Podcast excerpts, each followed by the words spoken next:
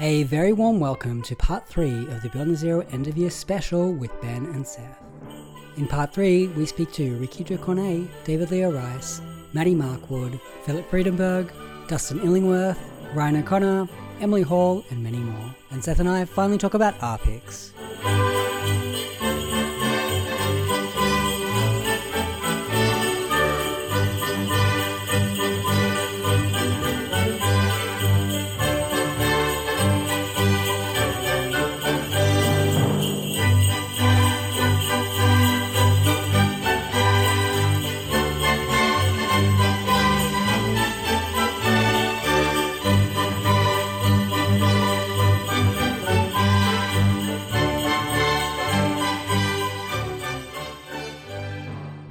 Head over to Glasgow and hear from Ryan O'Connor.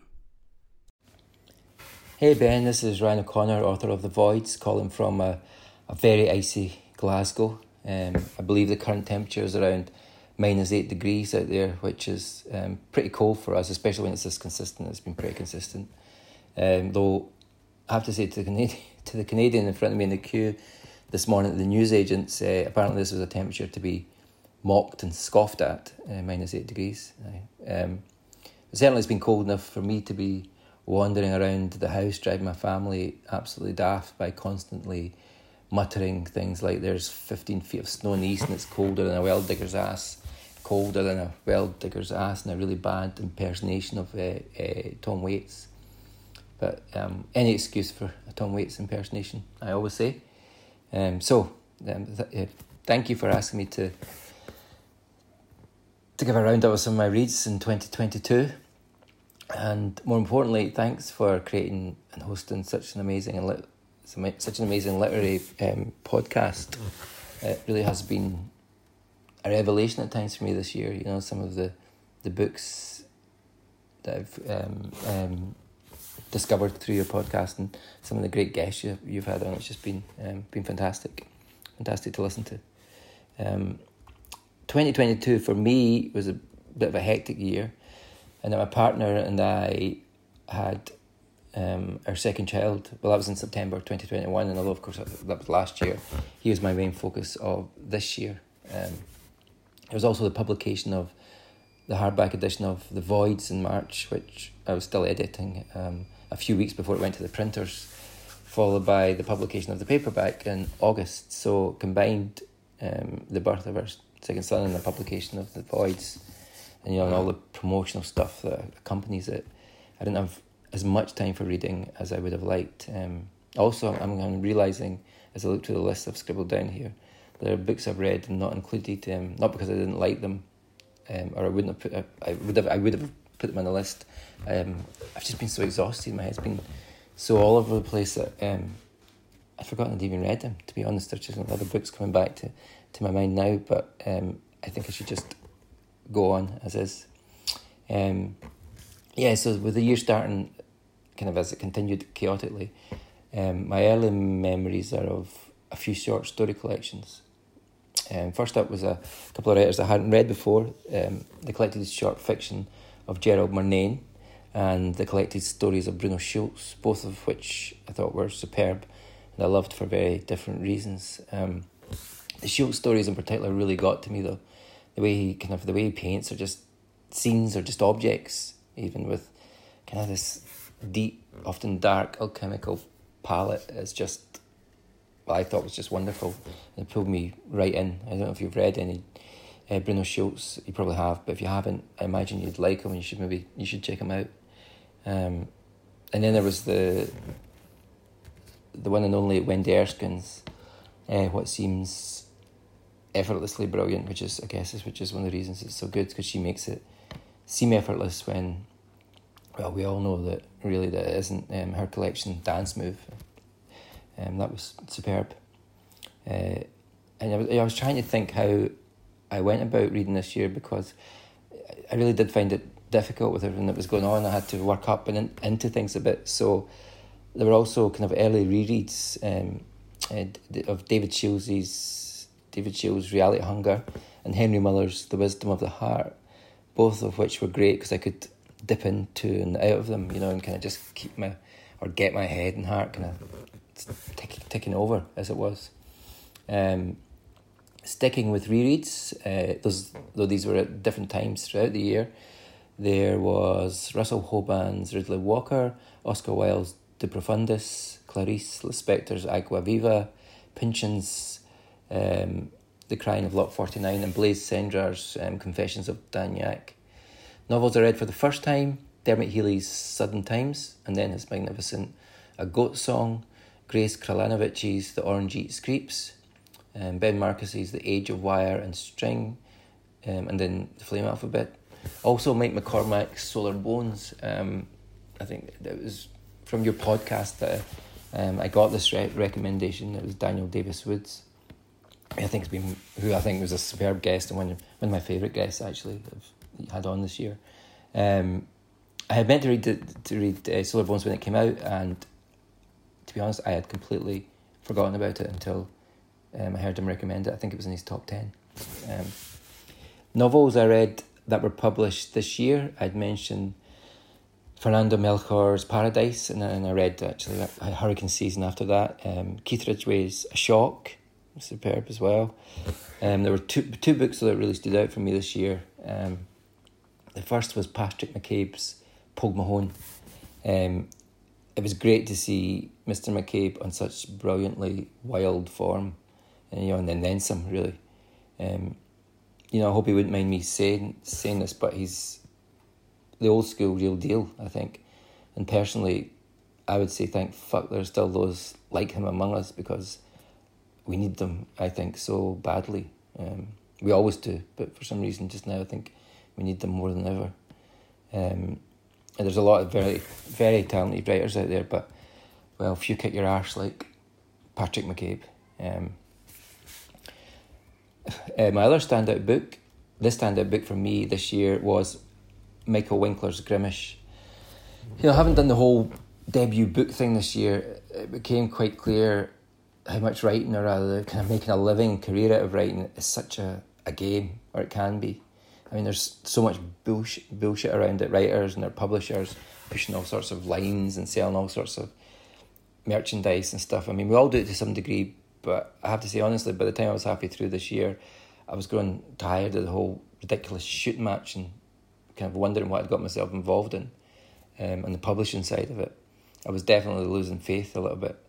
Um, then I opened Grimish and hollered, Yes, I mean, literally, it was four in the morning, I think, because I was trying to find time to read in such a crazy household.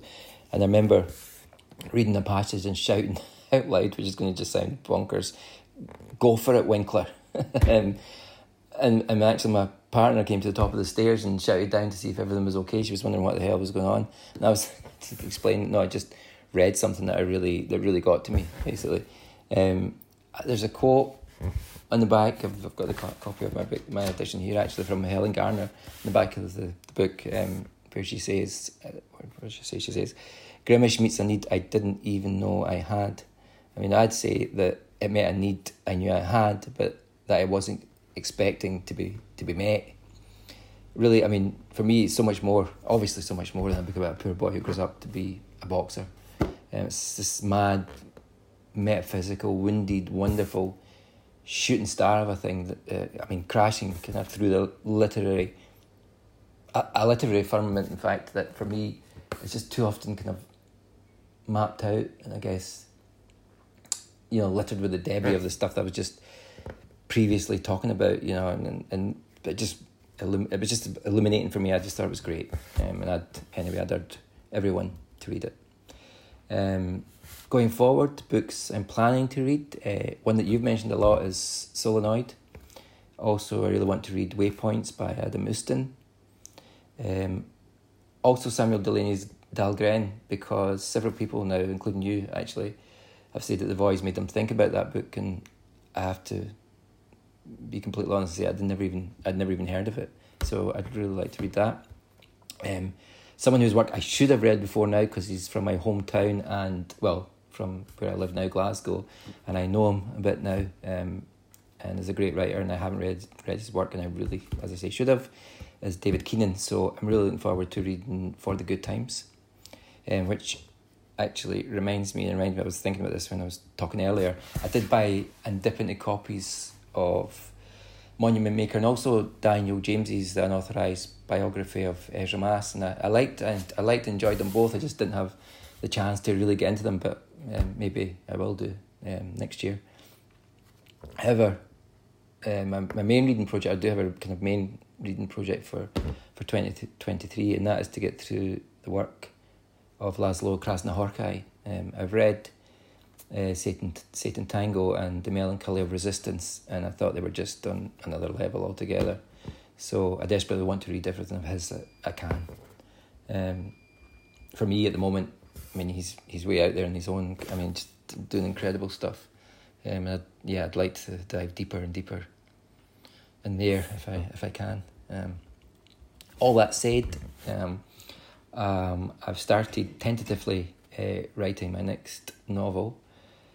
A bit of an unruly thing with the just very much a working title, the working title of Messiah, um, uh, which starts in Glasgow. I think I mentioned it to you a little bit before. It starts in Glasgow with a case of mistaken identity, slides into kind of dark duplicity, moves to Greenwich, involves an embalmed corpse, antiquities, the criminal underworld, um, and then winds up deep in French Guiana.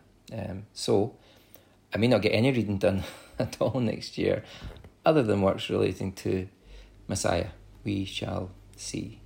Um, anyway, Merry Christmas and a Happy New Year to you, Ben, um, and to everyone else listening uh, when it comes. And I'll just say thank you and goodbye. Let's stay in the UK and talk to Thomas Moore. Thanks for joining me on the end of year Christmas Hanukkah mashup special, Thomas Moore. My pleasure. Happy Christmas. Well, I just wanted to ask you uh, what were some of your favorite picks of 2022 in reading? I, I don't want to just sound like I'm just trying to um, s- sell stuff from amphetamine sulfate, but I've, I've got to say Isabel Nicou, Stricture, uh, Zealous Immaculate by Audrey Szasz, uh, two of my favourite books of the year. Um, the other stuff, you know, since lockdown, I, I get really confused over what year things have come out. Um, I want to say um, Brontez Purnell, uh, 100 Boyfriends, is, is a book that I've absolutely loved. Um, Brontez is an incredible writer from San Francisco. Um, he also plays in a bunch of bands and has kind of been active on the kind of underground music scene for years as well. Um, but he, uh, yeah, Hundred Boyfriends just it kind of it it brought me to tears. That book. Um, it's also funny as hell. So yeah, I, I recommend that. Isabel Nicou, Audrey Szasz, and Brontez Purnell. Okay, brilliant. I know you've got a book coming out next year. Do you want to tell us what the title is and when we can expect that? Yeah, it's called Your Dreams, and I don't know when it's coming out yet. I don't want to jinx it, but it will be out this year. Definitely. Okay, good. And do you want to tell us, are there any books you're looking forward to in 2023? Yep, I'm looking forward to the new book by Audrey Szasz. Um, I'm looking forward to Bret Snellis's new book. Um, and I'm sure there's a bunch of others I'm forgetting, but you know, in, independent writing is in such a good good state at the moment. I think there's going to be tons of stuff to, uh, to look forward to. Okay, well, thank you so much for joining me and enjoy your Christmas and have a very happy new year. Happy New Year. Let's go to New York and speak to Emily Hall. Hello, Ben.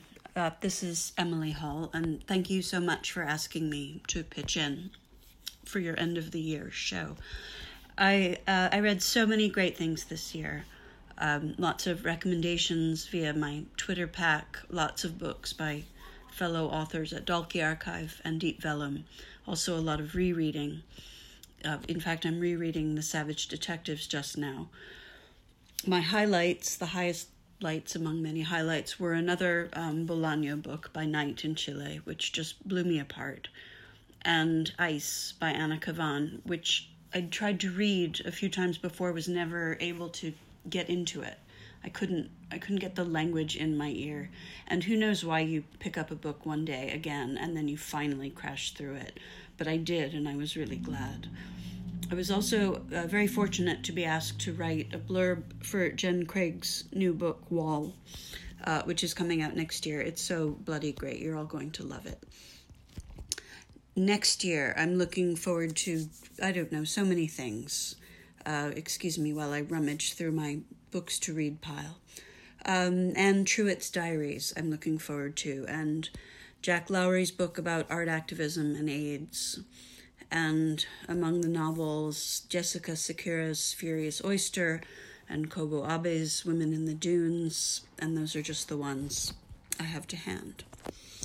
So, what's new in my work is a new bit of writing is being published in a journal called West Trade Review. It's a very short section from a new novel, but I, I guess this was inevitable. As soon as I signed off on it, something about the work shifted at a very deep tectonic level. So, what I thought was a novel nearing a whole draft is now more or less in pieces on the floor after a period of being completely paralyzed by this shock, this tectonic shock, I'm writing again. I'm writing a lot, but I don't know what it adds up to. But far from being dismayed about this, I had forgotten what that feels like, not writing toward an end. And it feels like freedom. It feels like real freedom. So, uh, Happy New Year, everyone. I hope it's filled with new writing and fresh insight and lots of love. Thanks. Thanks, Emily. Let's head over to Washington State and hear from Rikki Ducornet. As you know, as a species, we're finally having to deal with the reality, and that is that we're not the only conscious creatures on the planet. And I think that really was big news a few years ago when all these books came out on the octopus, and a lot of us stopped eating the delicious octopus. I'm one of the people who stopped eating octopus. Um, I fell in love with Peter Godfrey Smith's beautiful book, Other Minds, as many people did. And so when Metazoa came out, I pounced and began to read that book. Um, it's called Metazoa Animal Life and the Birth of the Mind. And that's exactly what he's doing is, is giving us a vivid picture of mind, of consciousness developing across the planet. And we watch that happening, moving from one species to the next, and we have a very cinematic and, and intimate approach to that process, and it's fascinating. I was reading the book at the same time I came upon Other Lands by Thomas Halliday, so I found myself reading the two books together pretty much, which is a thing I've done extremely rarely, but they were informing one another, they were in conversation with one another. Other Lands, Thomas Halliday's Other Lands is, Other Lands is it's a very beautiful and also very cinematic book. By cinematic, I mean you're really, it's in full technicolor. I mean you're there, and um, and the ideas are palpable somehow. You're sort of embodying them. And I found with other lands, he, as he is describing the transformation of ecological systems throughout the world, and therefore other places where animals are living and transforming, um, you get a vivid picture, and you're actually not just learning about the nature of these very variable eco- ecological systems and the transformation of the creatures, but at the same time, you're seeing landscape, which is intriguing. So that was also informing my my reading in a very vivid way of Metazoa, and and they continue to be in conversation up until the very very end, and I'm really really grateful. So it's an ex- exciting experience, and um, and thank you. It's fun to share that with you. So I'm hoping somebody else, yeah, leaps in and, and does that as well. It's just a great trip. Thanks. Thanks, Ricky. Let's go to David Leo Rice in New York. Thanks for joining me on the end of year Hanukkah Christmas mashup special. David Leo Rice, welcome to the show. Thanks for having me. It's good to be back. Good to see you. and joining me from Brooklyn again, but maybe soon not to be because you had some great news over the last few months. You've got a little girl. We've got a little girl. Yeah, she's uh, she, she joined joined the party. Um, yeah, so we'll definitely have to move. We always flirt with the idea of moving back to New England, where I'm from. My wife's from Kansas, but I think if we were to move out, we would move to New England, which we could do, but I don't know. I imagine we'll move somewhere else in Brooklyn, but definitely uh, once the child starts starts walking and running, she'll need some more space. Yeah, for sure. well, I know that children, especially young children, uh, do have an impact on writing, but I feel like you'd still be smashing out work. Have you got some stuff coming up? Yeah, yeah, it's definitely freights the time that you do have to work with a new intensity, um, and, and maybe keeps you from from wasting time as much, which is a good thing. I mean, I definitely do have less time than before, but I feel like I also uh am maybe more able to make the most of the time that I have. So it I don't know if it quite evens out, but I'm telling myself that I'm not losing as much productivity as I feared I might. Um so yeah, I, I am working on a number of things. I'm trying to, you know, like we were talking about before the show started, I feel like I'm in a kind of valedictory phase in that, you know, we've been in this apartment in Brooklyn for about 10 years and you know we'll we'll move out with the child. And i think a lot of the projects i'm working on are trying to wrap up like the first phase of my career maybe. So i'm working on dodge city 3 right? The third book in a trilogy which is basically done. I have probably a fifth or sixth draft uh, that i i need to do one more pass on. So like for me the when i'm editing the thing that takes the most time is hand editing. Like i always print mm-hmm. everything out and like get it bound up into a you know a manuscript and i go through and do the really heavy lifting with a pen and then when I input it back into the draft, like that part is usually more, mechanical. Mm-hmm. So I have one more round of inputting the edits that I've made, and as I tell myself now, uh, famous last words, but hopefully it will be done at that point. So, so that one's almost done. And then the other thing I'm trying to finish is a new story collection for 1111 that should come out next year, which are like apocrypha of my novel Angel House. Okay. So I have this earlier novel, novel called Angel House that focuses on this character called Professor Squimbop. And for the past maybe five years, I've been writing standalone stories about the brothers Squimbop, who are characters that sometimes become Professor Squimbop. Mm-hmm. Uh, so the Southwest Review has been publishing those serially, and I'm working on the last of that series, which should come out. Um, let's see, there's one that is already in the can that'll come out in like the winter issue and then this new one should come out in the spring issue.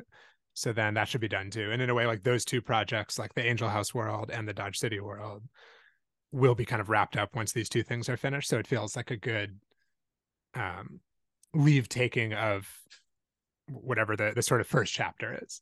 Mm. um so so i'm excited about that but also there's something melancholic about saying goodbye you know maybe i'll use these characters again but i feel like i'm saying goodbye to yeah. a kind of networked phase of production.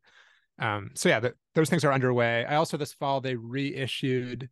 I wrote like a pornographic mystical text called the Porn Me Trinity mm-hmm. that I describe as like a Pilgrim's Progress of porn.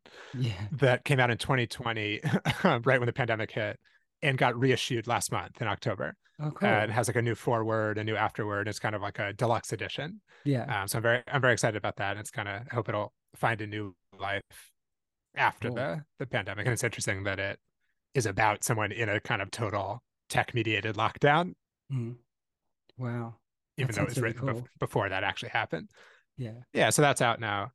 Um, yeah. And then the other thing in terms of a new project, uh, I've been starting to think about doing a sequel to the new house. Okay. And in a way, it would be like the you know the novel the new house ends without giving too much away but at a kind of decision point where mm. this young artist has to decide whether to stay in the small town or go to the sort of great babylon of the art mm. world and, and new york and so the sequel could sort of be you know imagining what would happen if he did go to the city if he went to new york yeah um, and i've been sort of thinking that you know as part of wrapping up this first decade of mine being in new york i feel finally ready to write my New York novel, mm. you know, and hopefully to do it in a very, if, if I can do it, you know, in a very unusual way. Like I'm not interested in the classic kind of New York novel, or at least I don't feel I have that much to add to that. But it's the first time that I've started to feel a kind of nostalgia or, or hauntedness or like any of the emotions that lead me to write about towns. It's the first time I felt those emotions about the city. Uh, and I was talking to my father about it, and I you know, he, he was here recently for Thanksgiving and we passed like a little, like a Pret, you know, one of those chain cafes where I said I would often sit and like eat a sandwich before going to teach in my very first years of living in New York when I taught at uh, this thing called the Gotham Writers Workshop. Um, that, that was kind of an interesting place to teach, and I met good people, but it paid like nothing, like literally almost nothing. And I just told my father, like, I, you know, vividly remember sitting there and like eating this kind of crummy sandwich with almost no work published and like nothing done and not knowing where anything was going to go and teaching this job that you know made no contribution to paying my rent meaning i had four other jobs you know and on and on. And my father said you know you really owe it to yourself to explore that chapel of humiliation. So i think the new house too if i do it will be called you know the new house too the chapel of humiliation. Uh, so, um, so I that, assume, that's where my head's at? There you go. I assume he'll end up in a really small apartment with a child in brooklyn. Of course and then have to flee to the to the country and then the the new house one will start which maybe will be the new house three if it's then the, you know his perspective of being the father rather than the child. Exactly. And then you find out at the end that the baby is like some elaborate art construction. Exactly like the eraserhead baby or that's right yeah. or, uh, totally or, or like some reincarnated spirit of you know the previous and i often think about in trilogy because i'm thinking about this with dodge city 3 mm. also that in trilogies volume one and volume three have to speak with each other you know they're yeah. kind of versions of each other because it's like arrival is volume one mm-hmm. you know entrenchment or trying to like just be where you are is volume two yeah. and then escape is volume three and so mm. arrival and escape are like mirror images yeah whereas um volume two is like either the bottom or the top of the curve depending yeah. on how you look at it mm. cool okay well that'll be uh, so the new house three will be uh, will, will have to happen I hope I do. cool. All right. Well, let's hear about uh, your highlights of reading in 2022. Absolutely. Uh, so I think everyone you're talking to, I imagine, is talking about Solenoid. Uh, and you, you, interviewed the translator, Sean Cotter, uh, which was awesome. So I, I won't belabor uh, talking about Solenoid, but it's definitely my book of the year, and I, I, just loved it. I was I was completely blown away by it. It's like my book of the decade, maybe. Wow. Uh, and it's and it's one of those books where I I feel like as soon as I started reading it, uh, I felt an immediate kinship with it, and I felt like uh, Cartarescu just immediately felt like kind of one of my people, like one of my. Mm. Uh, I mean, I do feel a kind of ancestral pull toward Eastern Europe, but also just one of my uh, like pantheon of inner figures who I like talk to in my head. Mm. You know, and I think there's certain writers who have produced books, like individual books that I really like. But other writers that I would put Bruno Schulz in that category, definitely Cartarescu in that category, who I just relate to in my mind, at least just as a figment through their books. You know, so the book is important, but it's more something about the whole way that he sees the world, at least as evinced by Solenoid, just immediately clicked with me, and I, I couldn't get enough of it. Mm. So that's def- definitely my book of the year, and it feels like a real event. I mean, at least in our little corner of the internet, it feels like it's really galvanized people, and it's uh, something exciting about seeing how frequently it appears and how excited people are about it. And it's I don't know, I haven't seen that happen with a truly interesting book in a long time. I think mm, so that. Yeah. I don't know. It's it's been exciting to see that book really catch on. Mm. So that'd be my book of the year. Um, the others are kind of unranked, but but it's ten total. Um, so the next one would be Operation Shylock, uh, Philip Roth, which I just loved and found incredibly inventive, and I think uh, works with history in terms of its, you know, take on Israel and Palestine, and and Philip Roth's like own legend and infamy mm-hmm. in a really brilliant way, uh, and it's like has a kind of comic but also heavily, you know, ge- genuine and legitimate seriousness about it that I I just I love, and I think it might be my favorite Roth, even though I can see why uh, something like American Pastoral is considered more classic, but Operation Shylock is wonderful. Um, next one is Lonesome Dove, uh, Larry McMurtry, that I finally got to, and I read it on the last trip that my wife and I took before our baby was born, which I feel like is probably a a ritual or a moment that a lot of people have specific memories of. Um, so you know, my memory of that trip is very tied to reading Lonesome Dove. And the year before, I traveled with Paul from Wake Island to Archer City, Texas, which is where Larry, McMurtry, I think it's where he's from, and it's where he lived most of his life, and he had a bookstore there. And it's where um, the Last Picture Show takes place, and I think where the movie was shot. Um, so he's McMurtry's a fascinating figure to me, and you know I like people uh, like Murnane actually, who create an entire universe in their own kind of remote patch of patch of the world. Uh, so McMurtry is definitely one of those figures, and Lonesome Dove is, is an amazing book. Um, so I really enjoyed that. Next one is Hurricane Season by Fernanda Melchor, uh, which I've heard some other people on Beyond the Zero mention as a really intense, kind of horrifying Mexican just descent into utter darkness in, in a really amazing way. Um, so that's a great book. Um, next one is 63 Dream Palace, which is a novella by James Purdy, who's kind of a he's pretty famous, but but still a somewhat unknown American author from the 50s, 60s, 70s, maybe even into the 80s. Uh, and I went to an event in Brooklyn recently for a new biography of him, maybe the, maybe the first biography, and I learned that he lived near me in Brooklyn Heights, and there's this kind of old hotel on the corner that's still there. I don't know if it's still a hotel, but the facade is still there.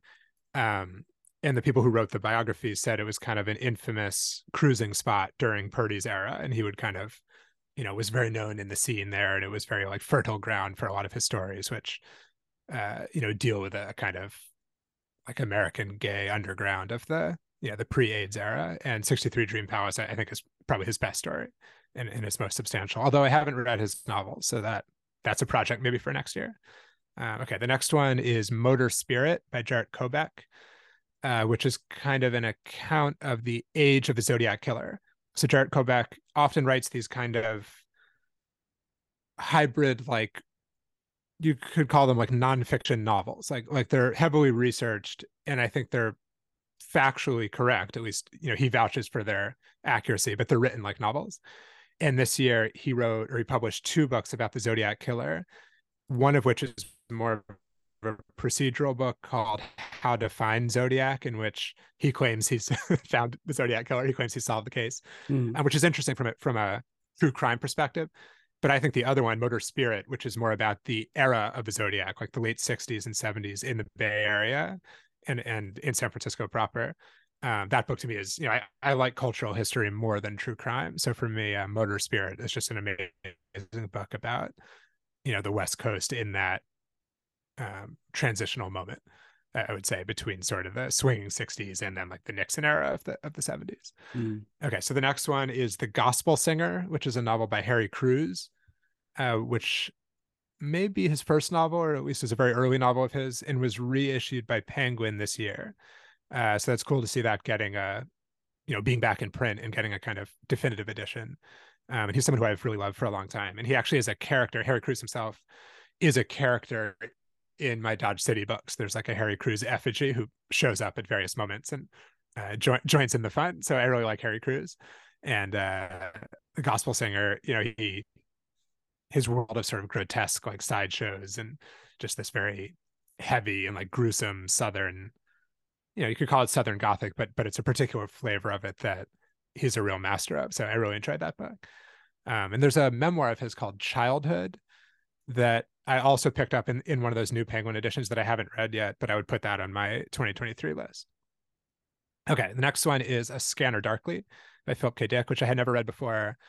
And I read that one on my last solo trip before the baby was born. I went to do a, a reading and discussion in LA, and I rented a kind of deliberately like rundown kind of seedy Airbnb. And like I wanted to sort of have my last like kind of drifter cell to, to live in before before traveling as a family you know and it it uh I don't know. Somehow that feeling of just like being alone in a kind of rundown room on the edges of a city is is a very evocative state for me. So I tried to inhabit that state, and um and I read A Scanner Darkly when I was there, which is about you know being down and out in in Southern California.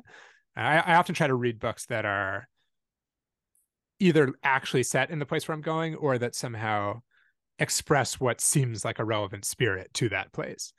Um, and so, you know, the, the way that Philip K. Dick understood the sort of romance, but also just like utter spiritual decay of, of California is is very attractive to me. And, and I think he really expressed something very true, especially in that book, because it's his most autobiographical, I think, at least until his later, you know, vis- visionary books are autobiographical in a different sense. Okay, so the last two are um, A Strangeness in My Mind by Orhan Pamuk. Uh, so Istanbul, you know, a lot of his books take place in Istanbul, including this one. And Istanbul is another place that's been very important to me. And I spent a reasonable amount of time there in my 20s. And also, you know, it's seedy in its own way. And it informed my sense of seediness and uh, and grandeur and beauty and history. uh, and I think Pamuk is a real masterful chronicler of, of like every level of Istanbul. Uh, and a strangeness in my mind is, you know, it's almost like uh, it's not quite fair to call him a Forrest Gump character, but it's about this kind of like everyman character who history seems to just happen to, or this kind of character who's wrapped up in Turkish history from like the 60s until almost until today. Uh, you know, and he's just this sort of humble, like regular kind of guy, but you see the history of the city and the history of Turkey through him in a really interesting way.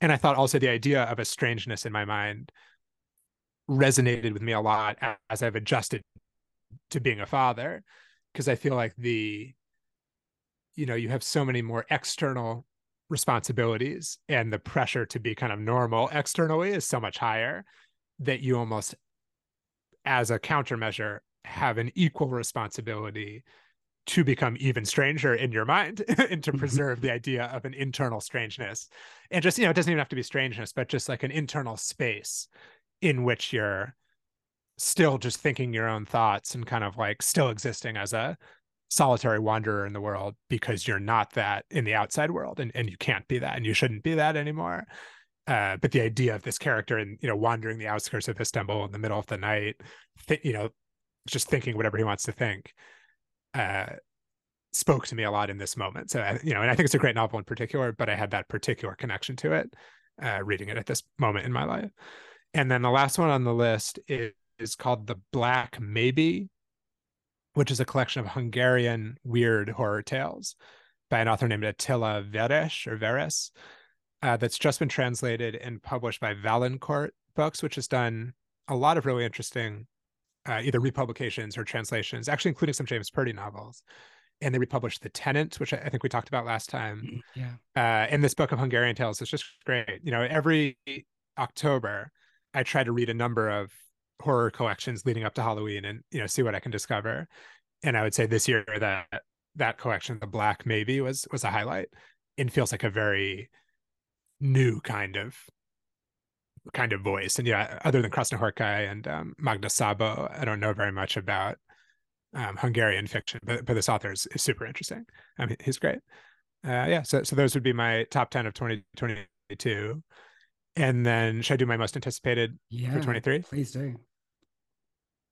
Okay, so for twenty three, actually, I, I, lied. I have one more Hungarian author for twenty twenty three is um, Agota Kristof, mm, who I believe has passed trilogy? away, but Right. So she wrote the Notebook trilogy, which is incredibly fascinating. So I think she is Hungarian, but may have written in French or I don't know. But anyway, tr- translated into English, the Notebook trilogy is great. And I saw that there's a new translation of another work of hers called The Illiterate that's coming out in 2023.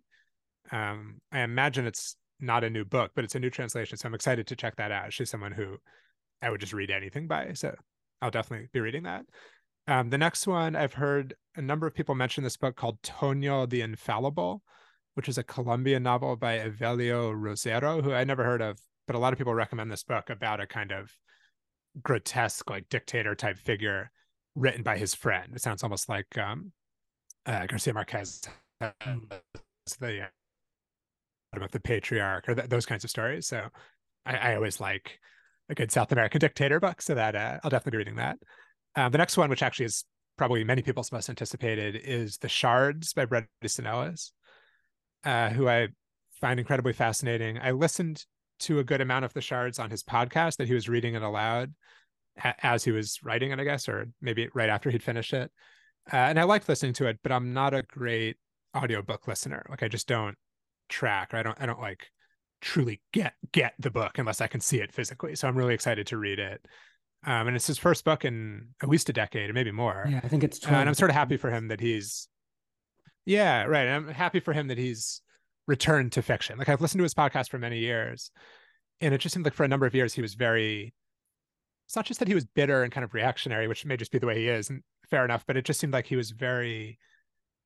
He just seemed blocked, or it seemed like there was something he was trying to articulate that he felt wasn't being done by the outside culture and in my mind i was like you need to do it like just write the book that you wish existed and it seems like finally he's done it so i'm really happy for him and i'm happy for me because i think it's going to be good um you know but it seems like he uh, was able to actualize whatever he felt was missing from from literary or cinema culture in general. So, you know, I hope it's as good as it sounds, and I and I think it will be. I'm I'm very excited for it, and uh, you know, he's he's super interesting. And for people who haven't read it, I would really highly recommend Lunar Park.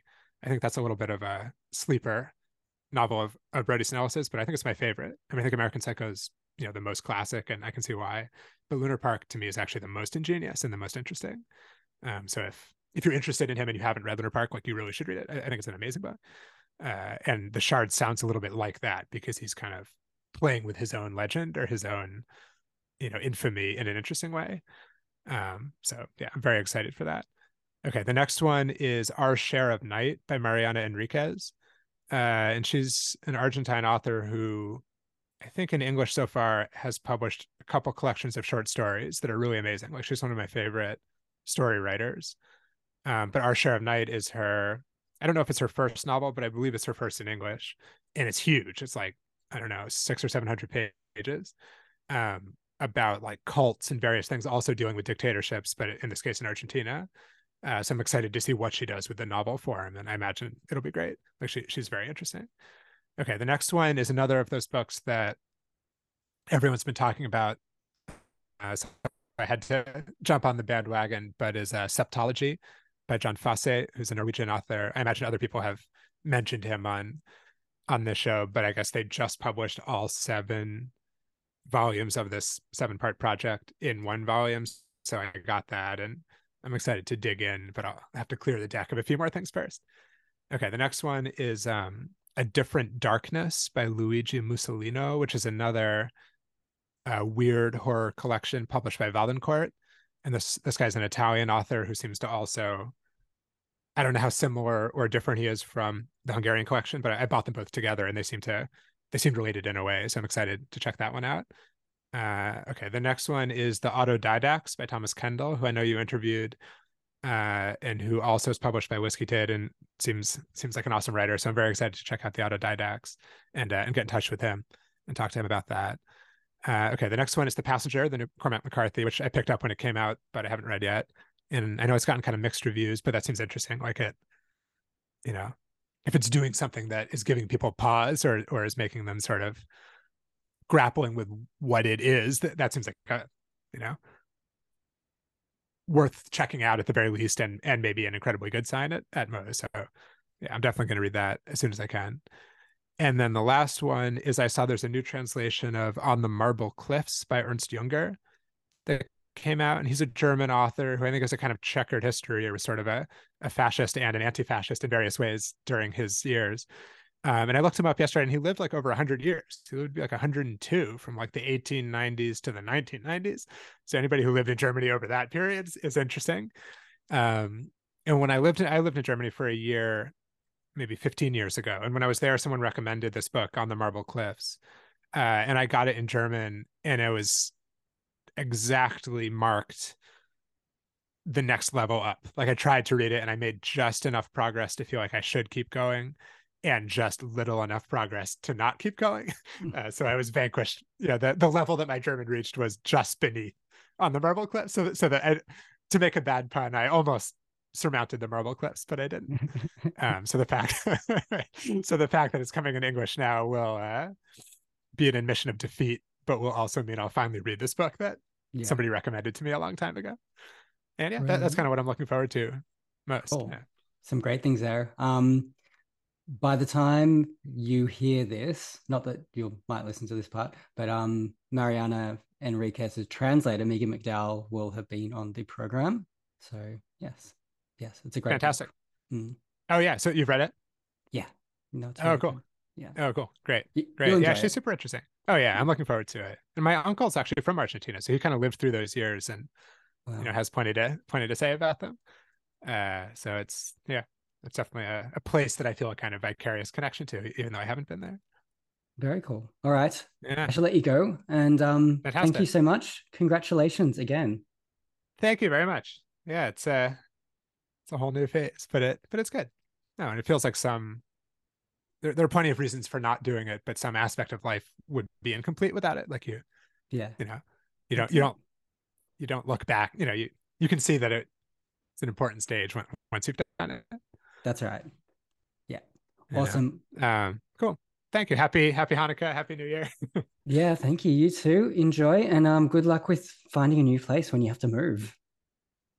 Thank you very much. That'll be the next the next step for sure. The, the next new house. The new the new new house. We'll take a quick break here on Beyond the Zero. You're listening to the end of year special with Ben and Seth. Do you have a friend who has everything and runs a human rights abusing regime and you can't work out what to get them for Christmas? Why not try getting them sports washing? Guaranteed to make your regime at least 50% more palatable. Use promo code BRIBEFIFA to get your next sporting event for 50% off. Go to sportswashing.com. We're back on the year special. Let's go over to Dustin Illingworth. Hey, everybody, this is Dustin Illingworth sharing my favorite novel of 2022. Um, and for me, this list begins and ends with one book, and that is Mircea Cartarescu's uh, Solenoid um, from Deep Vellum Press in a Sean Cotter translation. Um, and this was just an absolutely incredible reading experience for me. It's the kind of novel that I wait for, uh, often fruitlessly, but this year I, I actually found it. Um, and it is a novel about uh, a failed writer um, who sort of tracks his dreams um, and offers this uh, this all at once sort of gritty portrait of um, communist era Bucharest that's cut through with these very bizarre surrealist scenes um, that he relays um, as if nothing could be more ordinary. Um, you know, he finds a a giant girl, for instance, beneath the factory, and, and a, a fellow uh, teacher st- stretches like Gumby up a set of stairs, and he finds, you know, hives of humanoid larvae beneath the city. Um, these incredibly strange occurrences, um, but they are delivered um, quite matter of factly. Um, and it's it's also this tremendously gross novel. It's a complete gross out novel, which I which I love. It it instantly kind of joins the ranks of the all time great body horror um, novels. In that there are lice and the aforementioned larvae and um, you know bones and secretions and glistening organs and it's it's really just a disgusting book in the best possible way um, but I think Cartarescu is doing something very interesting with that sort of repulsiveness and he he talks a lot about parasites and so I think his he, he's drawing a parallel between um, these sort of gross, overly large parasites and the way that fiction is is sort of parasitic upon the surface of life. Um, and so, much like Bolaño, I think Cartarescu is at his best, at his literary best, when he's being um, when he's railing against literature or the idea of literature. Um, so anyway, I can't recommend it highly enough. Um, go out and get it. I have a piece coming out shortly in the New York Times, which I hope will secure even more readers for it. Um, it's an incredible work. I'm just so happy that Deep Vellum is taking a chance on that kind of a book. I feel very, very thankful to to be able to read it. So hope you all had a very good reading year in 2022, and I hope you have an even better one uh, next year. Take care. Bye bye. Thanks, Dustin. Let's go to Miette from Whiskey Tit Press. Hi, it's Miette from Whiskey Tit. Isn't it incredible, this world we find ourselves in? It wasn't long ago I would lie awake all night long, anxiously reading about all the horrible things that were sure to plunge the world into total societal collapse. And now I lie awake all night long, reading about the amazing literature coming out of this wild time. It is impolitic to say, I'm sure, but these are pretty rich times to be alive. There are two projects coming out soon that, if Santa Claus is among your listeners, I would love him to know about.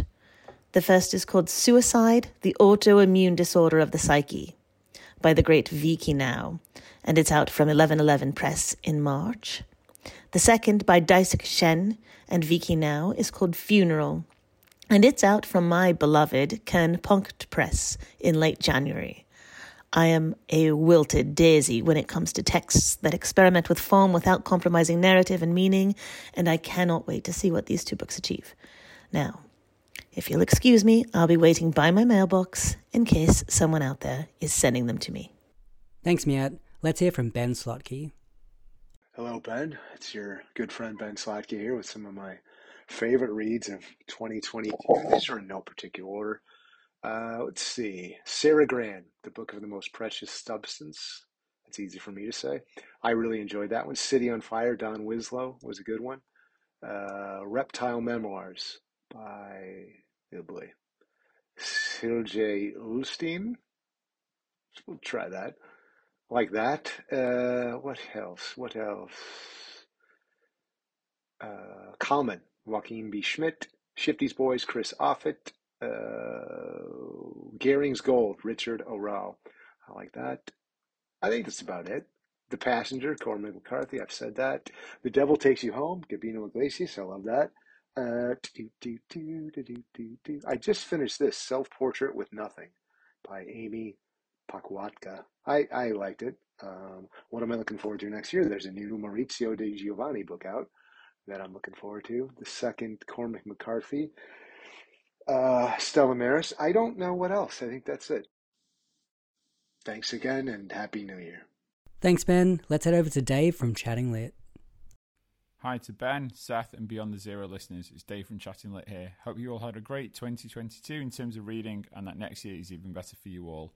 In terms of my reading this year, it's been a case of less books read and probably less books that kind of blew me away. But some of my highlights include Home Time Blues by Archie Thorne, which as a fellow teacher I really, really enjoyed. Uh, the Manifold Destiny of Eddie Vegas by Rick Harsch, who has been a guest, of course, on Beyond the Zero. Also, Any Day You Can Die by Tommy Way, another Beyond the Zero alumni, uh, whose book I listened to on audiobook and really, really enjoyed. Uh, I'm currently reading and loving Persepolis by Marjane Satrapi and what's the book called? Um, this Isn't Who I Am by Emily Bootle, which is a collection of essays on the concept of authenticity. Really, really loving that. In terms of uh, books I'm looking forward to reading, the two new Cormac McCarthy ones are the main ones. I'm just waiting for the second one to come out and then I can get stuck into them back to back. So, cheers, guys, and Happy New Year when it comes. Thanks, Dave. Let's go to Canada and speak with Sean McCallum. Welcome to the end of year show. Sean McCallum, thanks so much for joining me. Hey, Ben, thanks for having me. Sorry for being so late. Messing up the time difference here. Right on brand. well, it is it is Canada. It's pretty far away, and the time difference is massive this time of year. So thanks for staying, or thanks for getting up early. Yeah, and thanks for staying up uh, staying up late. Really appreciate it it's been so gratifying to see your book like everywhere all over the world recently. It's been great.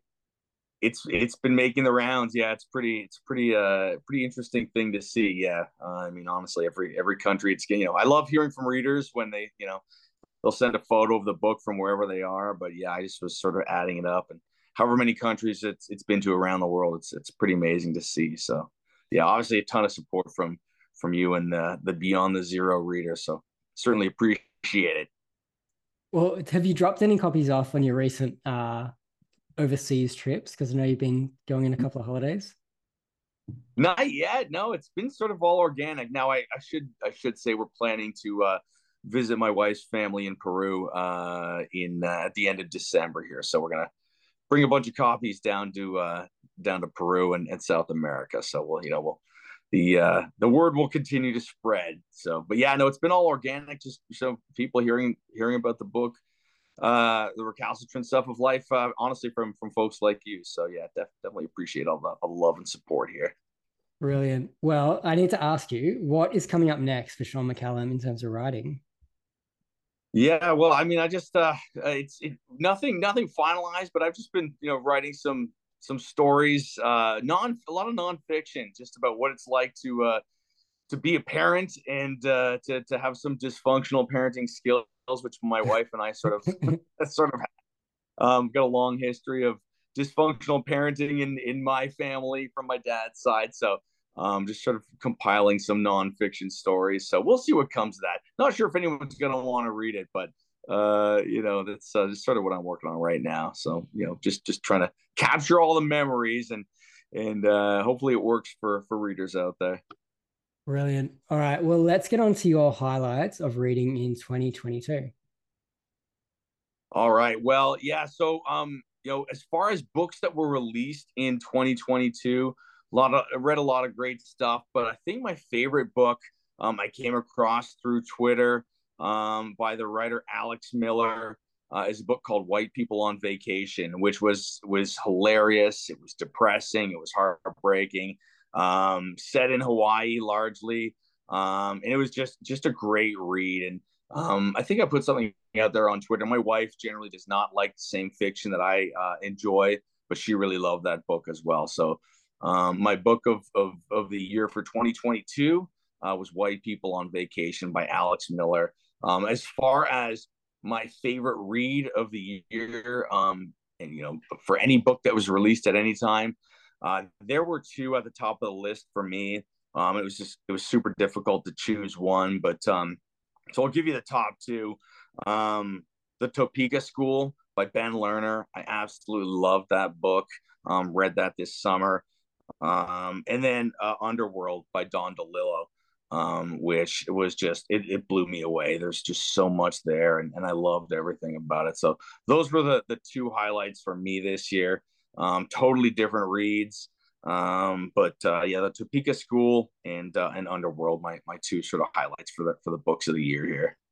Brilliant. I've got Topeka School on my bookshelf, and I still haven't read it, but I yeah, I'm really looking forward to it when I get to it yeah, it's just I mean he I'm in awe of, of his uh, skill as a writer, and then and Ben Lerner I think he's uh, he's about the same age as me, so a lot of those references that he makes really resonate with me. I mean I feel like he we could have gone to the same high school together, so I'm a little biased there. So um, he's just such a, a, talented writer. You can't help but just tip your cap at, at, at what a phenomenal um, artist he is. So yeah, those those were the two the two books for me this year. Brilliant. Have you got some reading plans for 2023? Oh man, well you know I I was hoping that uh, that Seth would still be on here because he's done such a phenomenal job of of talking about uh, some of his favorite reads. So uh, Solenoid is one that's definitely on my radar. So we'll see if if the holiday season brings that one for me. So that's that's right at the uh, at the top of my list. Um, so, we'll we'll we'll see what uh, the next month brings and and you know see if we can get that one under the uh, under the tree but that's that's what i'm really looking forward to. Cool. All right santa claus you've heard this now. You need to get sean a copy of solenoid. Exactly. Any other books coming up that you're looking forward to? Um uh you know that's probably the top. I know david keenan uh, I, i've not been able to get my hands on on any of his work so that's uh you know um the industry of light and magic. I know we were talking before. That's one i'd love to i'd love to read. So um but yeah nothing nothing that's uh, really jumping out. I just sort of take them as they come and whatever i can come across that's uh that's what i'm gonna that's what i'm gonna be reading. So so um that's that's about it for me for now. Brilliant. Well uh listen to this because there will be several good recommendations for 2023 i suspect.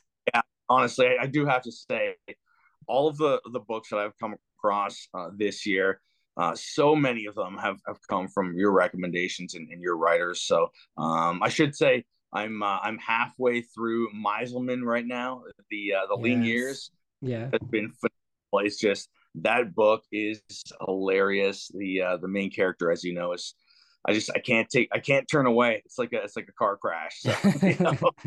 so, so despicable. I can't I can't help but love them. So um, absolutely loving that one by by Avner. Yeah, he's great. He was on here earlier. Um, yeah, he's he's a great guy. Yeah, oh great. Hmm. Awesome. Cool. All, All right. right. I'll let you go. Have a lovely Christmas with your children and um yeah, enjoy and have a great new year. Yeah, all the best to uh, you and your family uh, this holiday, and really appreciate all the support from uh, Beyond the Zero here. So thanks, Ben. I truly appreciate it. You're listening to the end of year special with Ben, Seth, and Ada. We will be back after the break.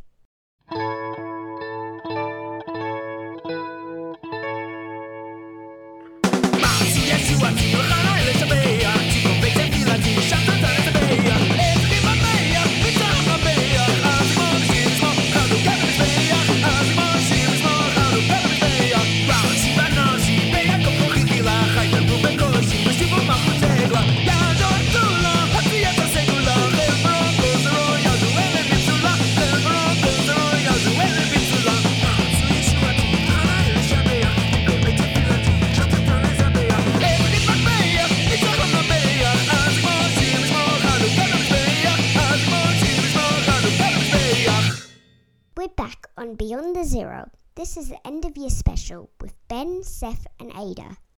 All right. Shall we move on to Julie at Julie Michelle Reads? Yes, we shall. Okay, this is a little hard to nail down, so I'm actually not going to select a lot of books as far as um, my favorites over the year. So, over the year, I read two that just like immediately stick out to my mind above all the others I've read. And the first one being Infinite Jest. It took me three months to get through from beginning to end. I so I spent a lot of time with that book. Really felt like I got to know the characters in the book really well. Um, I just fell in love with David Foster Wallace's um, writing immediately. Was just loving it, um, and just the themes in the book were some of the most interesting, I think, to read about and and talk about. And I think the way that it was written, it was written in such a thoughtful, insightful, and observant way, um, and and almost in a quiet way, despite the book being so long and, and maybe difficult in, in a way. Um, the other book that sticks out to me is a book I just finished today. Um, it's called Under the Volcano by an author named Malcolm Lowry. And it is the most, some of the most riveting writing I've ever read. um, and I think what I like the most about his writing specifically is how intentional he is with his words. Um, even like the the moments when you're having to to read, you know, a drunken person speak and hear their incoherent kind of thoughts was written like very poetically and beautifully and but also realistically, not like I don't know, not some fluent, flu, high fluent uh, way of speaking that doesn't make sense. I guess um, it all made sense. Anyways, there's just a lot of themes. I think something that I think needs to be talked a lot more about the book is the spiritual biblical themes and um, just the loss. I think there's a lot of like loss in the book with a lot of the char- with the main characters. Um, it's dark. it is um, soul crushing. maybe is a good way to kind of put the book, but I, I loved it. I thought it was, yeah, some of the most amazing writing ever. Um, books I'm looking forward to in the next year. I'm actually really looking forward to the recognitions. I started it simultaneously this year with Infinite Jest. Got about halfway through with both and realized I just can't do it anymore. so I had to cut my losses with one of them, and the recognitions was the one where I was in the middle of the book, I was kind of uh, having a more difficult time with it. So I ended up going with the Infinite Jest this year. But with that being said, I am going to restart it and really focus on it for the month of January. And I'm, I'm looking forward to just getting back into it, finished actually completing it. And I just have heard so many great things about the book and a lot of people whose book taste I love and respect just um, seem to put it in their favorite books of all time. So, um, yeah, can't go wrong with that. Um, and then the other one is this one I'm kind of taking a gamble on. It's called The Instructions. Um, I actually don't even own it yet. I will be getting it for Christmas, and I'm going to be reading it with a friend of mine, and we're just going to take our time with it. Trying to finish it maybe in two months, but we'll see. Kind of to leave that flexible and open too. Um, yeah, and then I think this year and next year in general, there's a lot of books I'm looking forward to, but I think those two. And then I guess if I were to add one more, The Pale King, only because I'm just excited to get into a big, fat, juicy David Foster Wallace book once again. So, anyways, Merry Christmas. Hope everyone has a great new year. Thanks. So, Julie, wow, Infinite Jest. So, it's a good good start to your year, I suppose, of reads, isn't it? It's a big book. What can we um, possibly say about that that hasn't been said already? That's right. Under Volcano, brilliant. We know about that. Looking forward to the recognitions. Great choice as well. Looking so I was talking to, to She actually started it earlier this year, Yeah. um, but then was parallel reading it with Infinite Jest, and the latter took over. Yeah. Which I could see why that ha- may happen to Yeah. someone. Um, but I do hope, Julie, if you do listen to this, that you do see the recognitions through to the end because that is a truly incredible novel. Yeah, yeah, definitely. All right. Who do we have next? So the next one we have is Sophie from Golden Hour Books. She's another Sydney sider who was out and about today and didn't have time to call in, but she did send us a brief list. And so I thought if you'll indulge me, I could read it on her behalf here. Please do. Absolutely. She sent it to me in an email titled, Just remember, you asked for this, which should give you uh give you an indication of what you're in for. So uh favorite reads of 2022 with a brief annotation that she included on each. Night Bitch by Rachel Yoder. Motherhood is insane, but it's not shit. Love it. Uh, Master and the Margarita by Bulgakov. You end up reading the book upside down to make sense of it which yeah i'd say that tracks. Uh pew by catherine lacey a humor i can't quite put my finger on but would like more of. I really enjoyed pew. It's got a weird atmospheric creepiness to it. Um i think more people should make time for it. Hmm. The Pumpkin Eater by Penelope Mortimer, sharp and juicy. Uh, I love this, this description of Rachel Cusk saving Agnes, the foie gras of the book world. Sold. That's brilliant. Uh, Lincoln on the Bardo by Saunders, wonderful, wacky, and just so Saunders. Mhm. Um, all right, now we've got a test of my pronunciation. Sightseeing by Rattawut Lapcharoensap.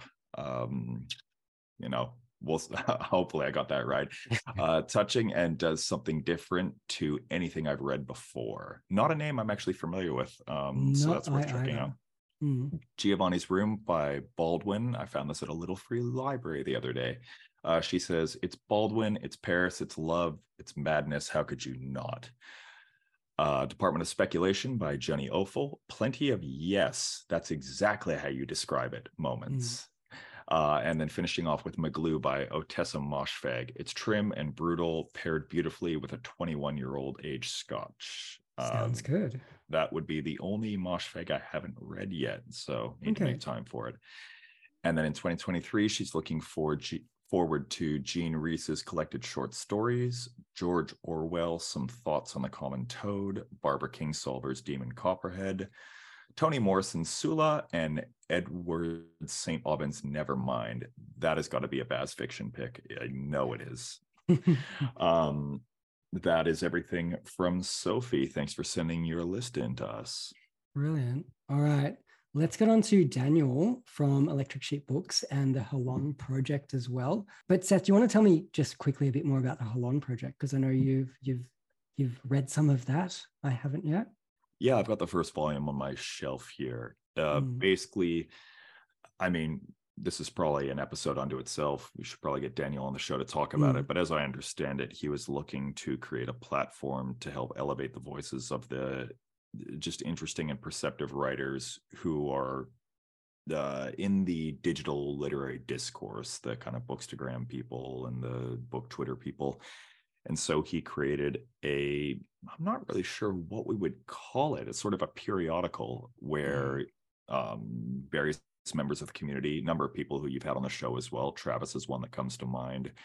Uh, Chris Robinson, I know Phil Friedenberg is coming up in the upcoming issue, as is George Salis and Carl, who called in earlier. It's basically a place for all the people who, to congregate, share their work, and he remunerates them for it. They get paid publications. So I think it's a a great place for people to launch their literary careers. And there's some really remarkable talents in there. Like you should pick up one of these Mm. one of these issues because they're fantastic. Brilliant. Okay. Well, let's hear his favorite reads from 2022. Howdy, howdy. This is Daniel from Electric Sheep Books, and also I'm the founder of the Holon Project, which is a literary publication specializing in works by the wonderful people in our book community. So if you're a reader or a writer and want to check it out, go to our website, The Holon, which is H O L O N, project.com, and all the information will be on there if you would like to submit. I would love to have a read, and if you would like to support a uh, local author in our community, uh, there's some books on there you can purchase as well.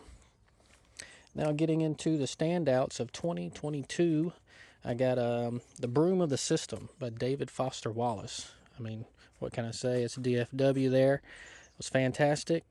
And also, one that I read last week, The Infant King by George Salis. I think this is probably the best short story I've ever read. And it was in a uh, review journal, uh, the Golden Handcuffs Review, number 32, I believe. It's actually a piece from his upcoming maximalist novel, Morphological Echoes, that I am eagerly awaiting and will consume it as soon as it is released. So you should definitely check that out. And also, standouts in the booktube community is the Sherds Tube. There's amazing content there, and also Seth at Waste Mailing List. Fantastic videos that I recommend y'all check out.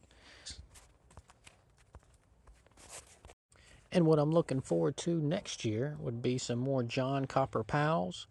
I read his A Glastonbury Romance last year, and it was absolutely the best um, literary reading experience of my life.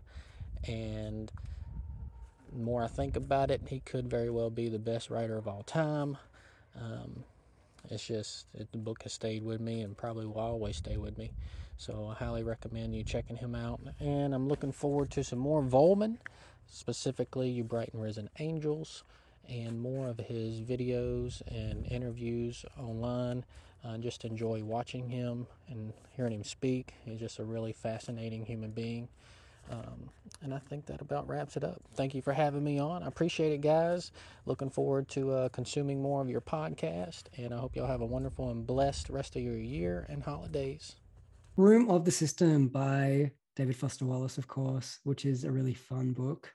The Infant King by George Salis. I have not read this, but it sounds amazing. Short story.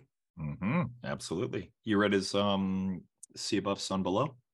Yeah, I have. Yeah, I read that ages time. ago. It is. Probably Um, when, because he was one of the first guests you had on the show, right?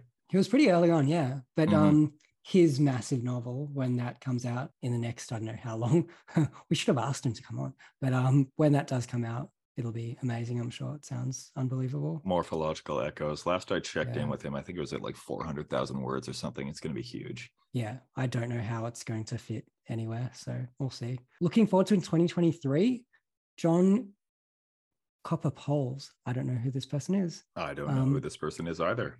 Yeah, so we'll find out. Read a Glastonbury romance last year. Okay, Mhm. I will take your word for it. And You Bright and Risen Angels by Vollmann. So, which, you know, you obviously know quite a lot about. I know that the Volmania people did a great video on it as well. But you want to, what, what, what are your thoughts on You Bright and Risen Angels? Uh, I think it's a book that I would recommend to a very particular person. I Mhm. think to that person, they will absolutely fall in love with it, but that is not a large swath of the population. I love it to bits. It was my gateway drug to Vollmann.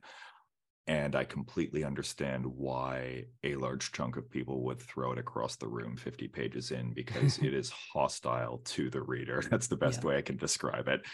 Um, but absolutely worth seeing through to the end. Brilliant.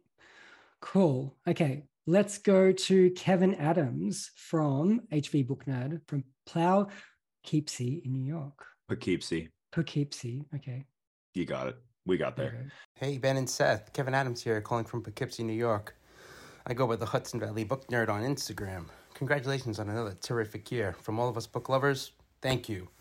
I especially love the episode with Sean Cotter. I loved hearing translators speak about their work. Will you be interviewing more next year, Ben? Uh, thanks so much for the logos and Ezra Maas. Those are two books, and I'm certain I wouldn't have found with either without either of you.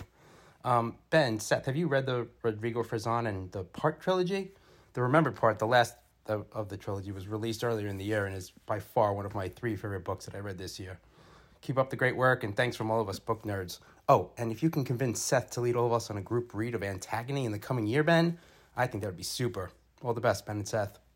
Take care. So let me be the first to say we do not deserve Kevin Adams. This guy is just a truly beautiful soul. He is a beacon of positivity in a social media medium that is generally not conducive to that sort of thing. I've got nothing but love for this guy. Um, I don't know if you've talked to him before, but he's just so pleasant and so enthusiastic. And the guy reads like an absolute tank. Like his monthly wrap ups are always like eight or nine thousand page novels. I do not know how he does it, but he's got excellent mm. taste and he reads a lot. Mm. He wanted to know, um, as we just heard, are you planning on interviewing more translators in the coming year? I've absolutely loved interviewing translators because they just have such a great take on on books and reading and writing. Mm-hmm. Um, everyone I've spoken to who translates, they all seem to have different perspectives on it and different things that make translation good or you know how they do translation. Even like the getting down to like the technical parts of it, where different uh, houses have translating styles like they have like a house style you have to copy. Like i find it i find it just fascinating. So absolutely love to have more translators on. Yes they're, they're i'm sure you've heard quite a heap on so far but yes i plan to have lots more. There are quite a few books coming out next year that are not in english um, that will be translated into english next year. So yeah stay tuned. There should be lots of them. Just on that note of translation, when I was talking to Sean Cotter a little while back, he described his process of translating Cartarescu, or rather, he said one of the challenges isn't on the word by word basis, but mm. trying to take control of the way that a sentence dispenses information mm-hmm. and i just thought that was a really interesting way like you said he pulled the the phrasing there from susan bernofsky um, who i think does walser's work as memory serves but it, i thought it was a great way of looking at translation he's mm. an incredible adapter into english and i love his work in particular yes the sean cotter episode that we had on i think was just one of my favorite episodes so good well. he's such a nice guy isn't he yeah he's just amazing and that book um I'm sure we'll talk about it later because I know oh, it's I'm sure on both of our lists. Um, but yeah, it's just a, an outstanding piece of work. So from Kevin's highlight reads, um, I mean, he's pretty much preaching to the choir here with the logos mm-hmm. and Ezra Maas here, right? Mark De Silva and Daniel James, uh, both guests of the show, mm-hmm. um, and soon to be both guests of My Little Thing as well. So, yeah. I mean, yeah, mate, that's that's an easy sell. He did want to know if we've read um Rodrigo Fresán, the Parts trilogy. I yeah. haven't, but I've had all three sitting in my Booktopia cart for like yeah. the last three months, and I keep threatening to buy them. So I just yeah. need to buck up and do it. Exactly. So I've read the first one and I absolutely loved it. It's been something I've been waiting for to buy, but the prices to get it here at the moment are mental. Like it seems to be like for both the second two volumes they're like 70 bucks each most places. So I'm waiting for a copy to, you know, to to be able to afford it. But um I cannot wait to read it. So it is it's been in and out of my shopping cart for quite a long time now. So yes, but the first one is brilliant and I can't wait for the next two. Exactly. And I do want to address Kevin's last note about the Antagony group read. Mm. Uh, mate, if you are insisting on it, considering it was going to be the very first thing that I start reading the second I land back in Australia in January, I'll tell you what, yeah, I'm in. Uh, second week of January, anyone who wants to group read Antagony by Luis Goytisolo, translated by Brendan Riley, with Kevin and I, give me a holler on any one of the number of places where I exist on the internet. Brilliant. All right. Well, we did mention, strangely, we mentioned uh, Daniel James there. We actually have a caller now, and it's the Maas Foundation. Good evening, Ben. Good evening, Seth. Your promotion of the unauthorized biography of Ezra Maas by Daniel James has caused the Maas Foundation some considerable trouble. We are rectifying that trouble by buying up all of the available copies and having them pulped. If you have a copy, we'll be coming to your door. Expect a knock. Merry Christmas. See you soon, motherfuckers. uh always the classy sign off from the Maas Foundation. yes. Well, thank you, Maas Foundation, for calling in. Merry Christmas to you too. Um, they're uh, yes. uh, they're not going to like where I hid mine. Uh, That's for me to know and uh, Helena Maas to find out. well, there you go. I wonder if Daniel will call in at some point as well. We'll find out if he's alive. We'll see. Yep. Cool. All right. Next up, we have Bradley Clacy from Black Books Melbourne, the phenomenal bookseller. And they sent in a voice message talking about some of the things they read in 2022 and what they're looking forward to next year. Hey, this is B. Clacy. Seth asked me to send in a voice memo of my favorite books I read this year, so here goes. My top two favorite books were Clarice Lispector's A Breath of Life, which is simply one of the greatest reading experiences I've ever had. It's an anti novel consisting of metaphysical abstractions about life and death, which Lispector pretty much wrote on her deathbed. My other favorite was the queer classic Stone Butch Blues by Leslie Feinberg. Now, this one doesn't have the purpley prose for language that many of you seem to prefer, but if you give it a chance, you'll find a book filled with so much pain and tenderness, and told with such open vulnerability that it's just one of the most beautiful books about queer experience and basically being a decent human being. It's a quintessential queer classic, but also one I consider as an unrecognized exemplary of new sincerity. Some other books I thoroughly enjoyed this year were Larry Mitchell's cult queer classic from the 70s, The Faggot and Their Friends Between Revolutions, Maggie Nelson's The Argonauts, Kandinsky's Concerning the Spiritual in Art, and Luigi Pirandello's wonderful century year old exploration of identity entitled One, No One, and 100,000. If you're, if you're after substance in books, then look no further. As for next year, I don't ha- I don't ever have high expectations of anyone, but I'm I'm really looking forward to finally getting around to Audre Lorde. From what I've sampled of her poetry and prose, it seems like the exact kind of politically woke and pre- progressive works I'm after. Cool. Okay, we have Clarice Lispector again. Now, Clarice is getting a lot of love tonight, which is great. As she deservedly deserves. Boy, I didn't think that sentence through. I want to hone in on one here, actually, in their mm. honorable mentions, which was uh, Luigi Pirandello's One, No One, and 100,000. So I'd never heard of this. Um, but after they sent that voice message in, I just took a little gander at it, and it sounds absolutely fascinating. It sounds like a weird, sort of darkly comedic take on uh, sort of like Nikolai Gogol's The Nose, mm. which hmm. I suppose is darkly comedic in its own way. Right. Um, but just for those who haven't heard it, I pulled up a little descriptor here that I read. Uh, it says the narrator loses his reality when his wife informs him that his nose tilts to the right. And suddenly he realizes that for others, I was not what till now privately I had imagined myself to be. And that consequently, his identity is evanescent, based purely on the shifting perceptions of those around him. Thus, he's simultaneously without a self, no one, and the theory, theater of myriad selves, 100,000. In a crazed search for an identity independent of other preconceptions, the narrator careens from one disaster to the next and finds his freedom even as he is declared insane. That just sounds absolutely fascinating, like one Isn't of those it? just haunting psychological portraits. Um, mm. I'm desperate to get my hands on that. I did not know it this morning, and now I want it badly. So, Bradley, really appreciate your um, out of left field suggestions, if I do say so myself. Like you, I've never heard of it, but it sounds amazing. Mm-hmm. All right, shall we move on to Maddie Markwood, who is from the Obliterature? And, the uh, Obliterature uh, himself. Love it. Let's hear right. what he's got to say. Greetings, Ben and Seth my literary friends from Down Under. This is Maddie, also known as The Obliterature on Instagram and everywhere else that matters.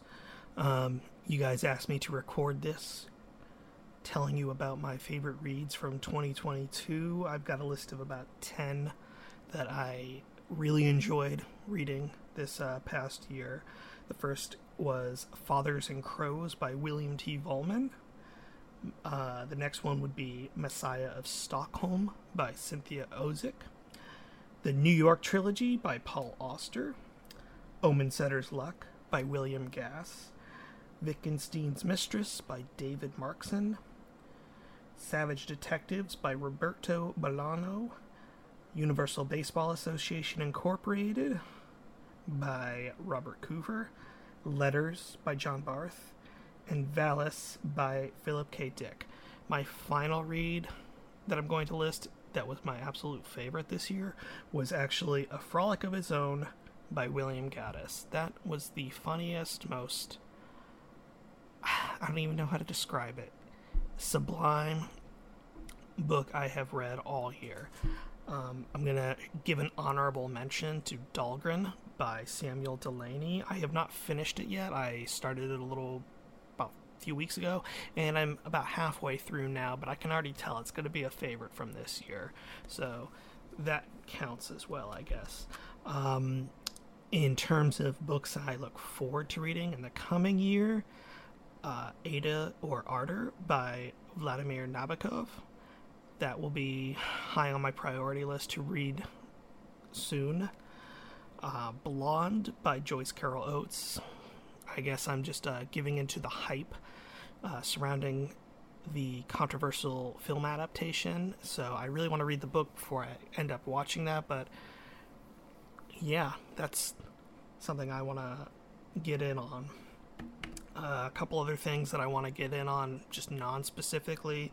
Uh, I want to finish Vollmann's Prostitution trilogy. I uh, read Whores for Gloria a little while back and really enjoyed it, but have not gotten into the the deeper, thicker volumes of that trilogy. Um, next up on my priority list would be to finish Robert Coover's novels and his short fiction. I have currently on order and shipped to me, but not quite here yet, the rest of his novels and short fiction that I have not collected yet. So I look forward to reading those.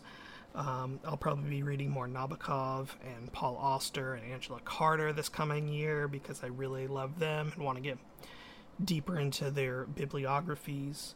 Um, Cormac McCarthy's The Passenger and Stella Maris. That is something I also want to read in the eventual in the eventuality. Does that make sense? It doesn't, but whatever. Eventually, I'd like to read those two. Um, finally, I want to kind of break into Alexander Theroux and Joseph McElroy. I did read Ancient History by ja- Joseph McElroy a couple weeks ago, and I wasn't really crazy about it, but I want to get deeper into his bibliography before I really make a, a solid judgment about whether or not I like his work. So that's about it. Um, I'm not sure what else to say except uh, good job, Ben, on Beyond the Zero. I've been really enjoying it. And to Seth, your waste mailing list videos are always a pleasure to watch. Um, I look forward to more years of the content you both produce. Peace. There are too many good books in this list. I don't even know what to start on. Honestly, C- can you pick? Okay, let's try pick a bad one. Try pick one bad book in that list. One bad book. I can't pick one. That's it. I can't. I got I got nothing here. Um yeah. this is a lot of heavy hitters. Uh, Fathers and Crows, Auster, Gass, David Mitchell, we got Bolaño, Barth, Philip K. Dick, Nabokov. All right, weirdly on the looking forward for 2023, I also want to read Blonde after watching that bizarre film. I it's don't know strange what, film, isn't it? Ah, it's I don't really know what to make of it.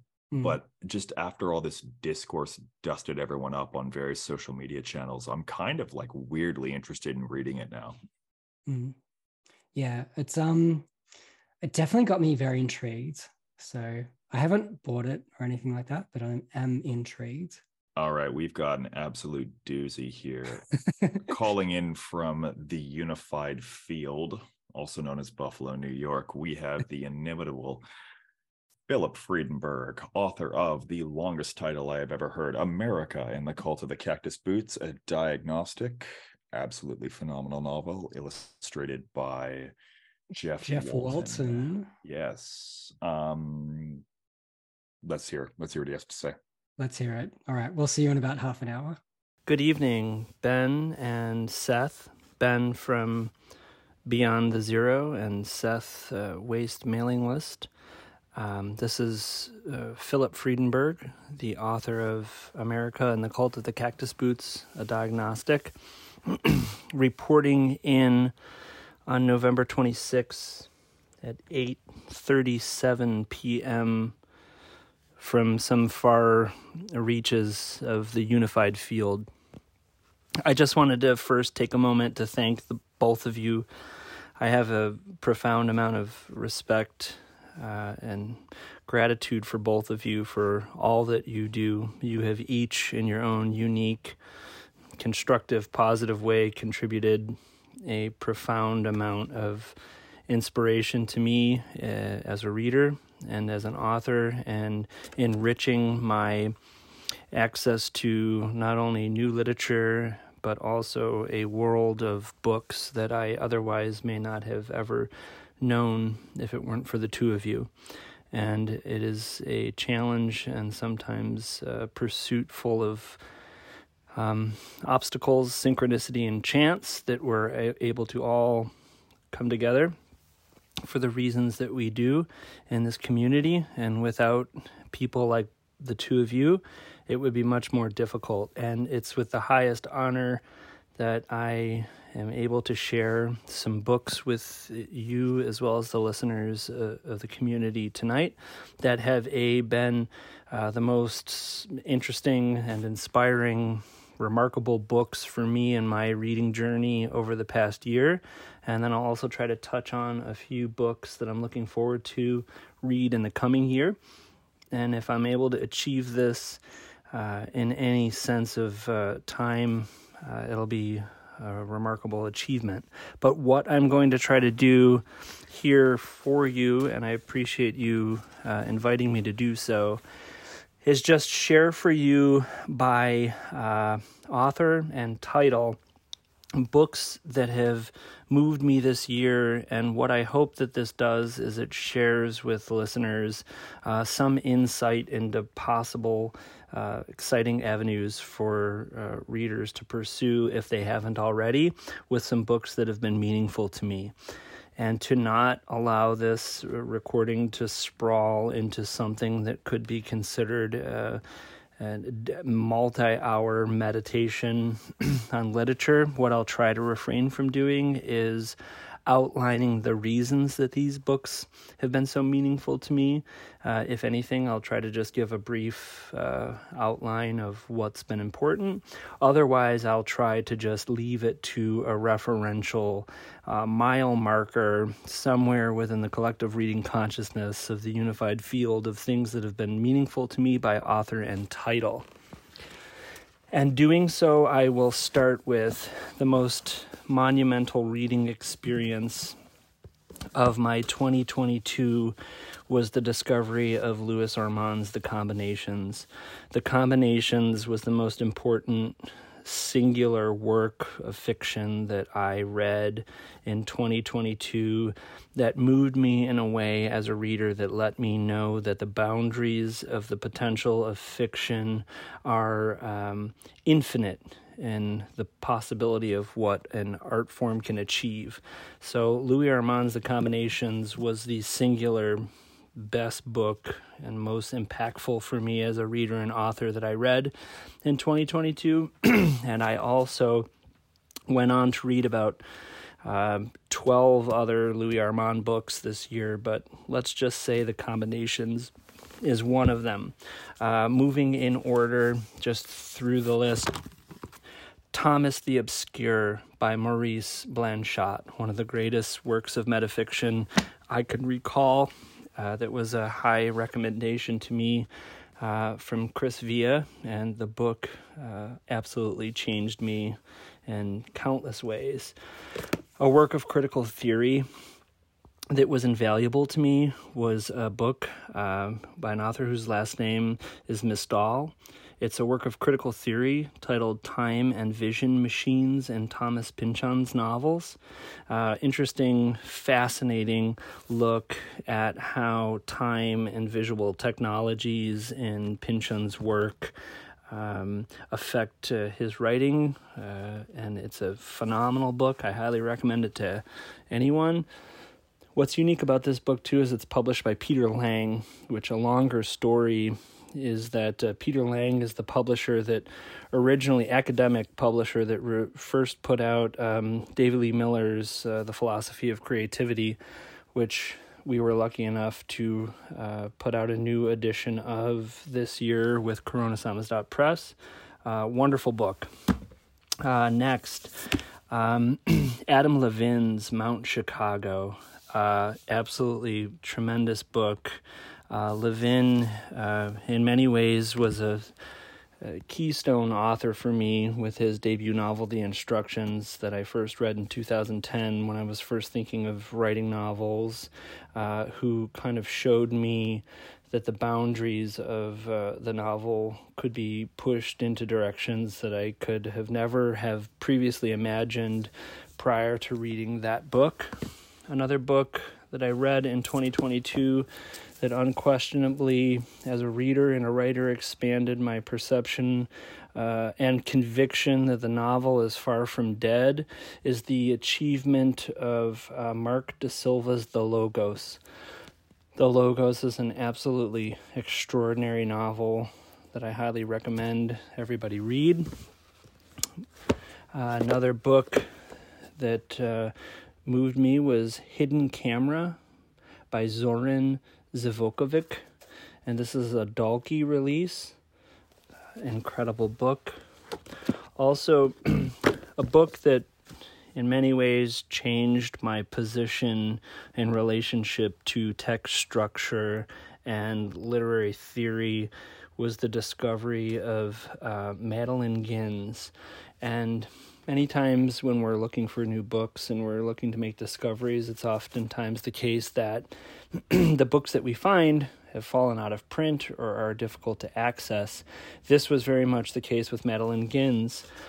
However, there was a wonderful edition uh, published by Siglio Press with a remarkable introduction um, by Lucy Ives. And this book is the saddest thing is that I have had to use words. A Madeline Gins reader. This is a book that I recommend to anyone that's interested in experimental literary structure uh, explore and enjoy. It, it has the potential to change your outlook on uh, what um, text structure is uh, possible of in terms of an art form in changing the way we use words to communicate. Another book that falls neatly in that category as well by another extraordinary female author is uh, Hannah Weiner's Open House. Um, please find this book and read it if you can. Um, Weiner existed in New York City, who was a uh, artist and uh, lingerie designer and fellow cohort of Philip Glass, and she's written some extraordinary experimental poetry that is very much worth a look. Another book that I read over and over again is Buy One, Get One Free, which is poems by Mark A. Douglas, an extraordinary work of poetry that I highly recommend. Another wonderful discovery that I came across uh, through the Instagram book community is a novel called Torn Veil by an author named Gregory R. Marshall, uh, which explores um, uh, the far reaches of a sort of nefarious uh, conspiratorial uh, plot that is a book that I have argued uh, in many ways puts literature back on the map in terms of an entertainment form that rivals the potential of cinema, and that's a very high statement that I can make. Uh, moving on, I also really loved In the Land of Men by Adrienne Miller, which is a nonfiction memoir uh, that looks at a critical view of the lens of the patriarchal hierarchy of modern American publishing, as well as outlines a very unique and intimate uh, portrait of a relationship with author David Foster Wallace that the author uh, held and writes about. So it's a very good memoir.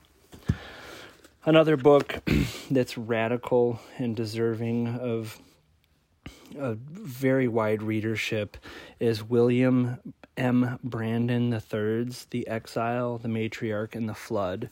This is a dangerous and powerful book that everybody should read that questions the underpinnings of the hegemonic dominant power structures and puts it into uh, uh, wild and exciting narrative that makes books exciting again. So that's a from Spaceboy Books, a wonderful uh, book that everybody should check out. Also, The Rat Veda by James Chapman. Just read it. Also, in terms of uh, continued exploration of my uh, interest in neuroscience and psychology, a book uh, that explores the neurological basis of consciousness that's worth reading within the non material versus the material dialectic of consciousness is a book by Bernard J. Baars, which is called In the Theater of Consciousness The Workspace of the Mind. A very interesting and informative book. I've also uh, experimented with a deep dive into the Dadaist literature of Tristan Tzara and the Seven Dadaist Manifestos and the Lampisteries is a remarkable book that in many ways shakes up our view of what the function of art and poetry and literature uh, within the civilization does over the course of a hundred years. A wonderful book. Also, moving forward, Tex Gresham's This is uh, Strange June is a wonderful book of poetry. Tex Gresham is the author of a book called Sunflower, and he's a friend of mine and I read his book of poetry in Hawaii, and it is wonderful. And I suggest you read Tex's work. Um, and also, while I'm speaking to a potentially uh, significant Australian audience here through a time travel initiative unknown to the Total Information Control Initiative, um, I discovered a book by an author who's Australian named Alexander Michael and the book is titled Everything is Summer, and it is such a wonderful work of fiction that explores fantasy and language and literature in a way that is just uh, stunning. and it's a book I fell in love with. Another experimental work uh, that I really uh, enjoyed in 2022 is Walter Abish's Alphabetical Africa. Next, I was stunned and moved and inspired by a wonderful book that is a result of the power of our community to connect and share around inspiring works of fiction that push the boundaries, uh, yet again, of what it is that the novel tries to achieve. And I was mesmerized by the unauthorized biography of Ezra Maas by a wonderful artist and friend named Daniel James. And if you haven't had the opportunity yet to read that book, I highly uh, push you to do that because there's uh, beautiful things happening within that book as it relates to counterculture, information, and uh, hierarchies of control. And it's very beautiful. It's very beautifully written. Lastly, to sum up the end of my 2022 is Mircea Cartarescu's Solenoid, published by Dalkey Archive. Solenoid has shaken the foundations of my understanding of uh, what the book as a book by an author who strives to write a book can achieve, and it has a uh, humanity to it that is uh, shaking at the core. And in many ways, uh, Cartarescu's book has uh, reinvigorated my own energy as an author to try to push the limits of what meaning and language could achieve. And reading Solenoid is something I highly recommend.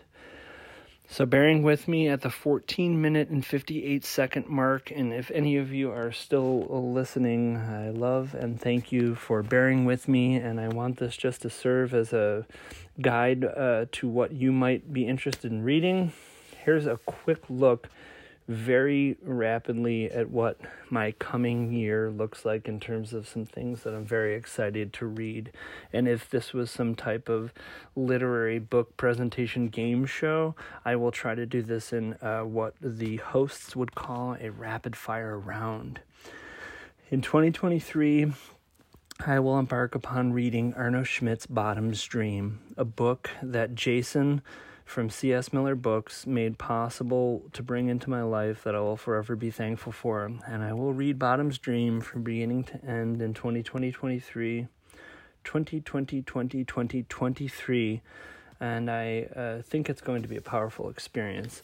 I'm also going to read A Pastoral, A Mistopia by Lee D. Thompson. I'm going to read A Bended Circuity by Robert Stickley. I'm going to read Maxwell's Demon by Steven Hall. I'm going to read Triangulum by Masande Ntshanga, which is a wonderful Two Dollar Radio press release. I'm going to read Panpsychism in the West by David Skrbina. I also intend on reading Is Consciousness Primary? Perspectives from the founding members of the Academy for the Advancement of Postmaterialist Sciences, edited by Gary Schwartz. I also intend on reading Art and Physics Parallel Visions in Space, Time, and Light by Leonard Shlain. I'm also very excited to read Sunshine on an Open Tomb by Tim Kinsella, uh, genius and uh, bandmate of uh, wonderful groups such as Make Believe and Joan of Arc. Uh, wonderful human being, Sunshine on an Open Tomb. Featherproof books. I'm also going to read Neuroexistentialism Meaning, Morals, and Purpose in the Age of Neuroscience, edited by Gregg Caruso.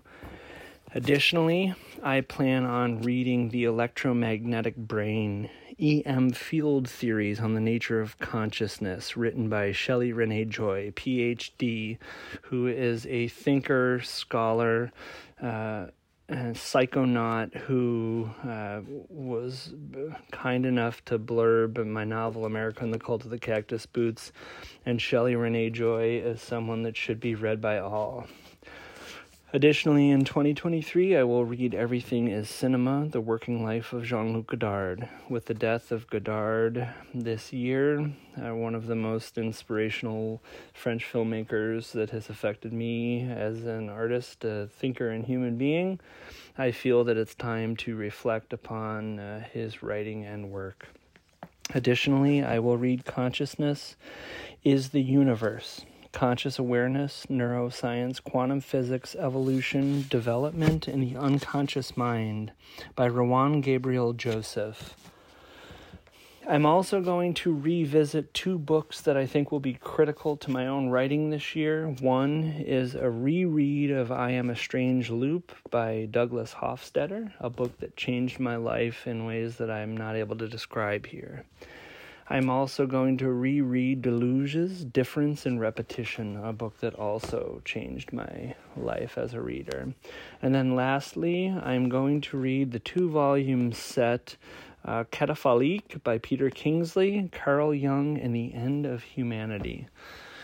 And then in 2023, to sum this up in a 20 minute rendition, if anyone is still listening, I will be spending the bulk and majority of my time working on writing a book, uh, my second novel called uh, The Museum of General Ideas, which is a uh, follow up to America and the Cult of the Cactus Boots, a diagnostic. And I want to thank you all and wish you uh, love and well being in the coming year. And I look forward to all your incredible recommendations and discoveries that I too will make as a reader and writer because of your passion for books. Thank you and good night. We're back. We're Phil, back. seriously, you got to cool it on the caffeine, man. This list is absolutely insane. It Who is. could possibly read this in the space of a single year? I Uh, love it. This guy's ambition is second to none. Yeah, and these were only his favorite books, mind you. Like these are just the the ones he liked the best. Yes, it's just unbelievable. But he's got Ezra Maas on there, which is amazing. Um, I kept shoving that book down his throat because I just see those two books as dealing with such similar concept. Mm. I said to you before in a different conversation, I want to put Daniel James and Phil Friedenberg in a room and just see what happens. Something fascinating would come out of that conversation. That or the two of them would never leave.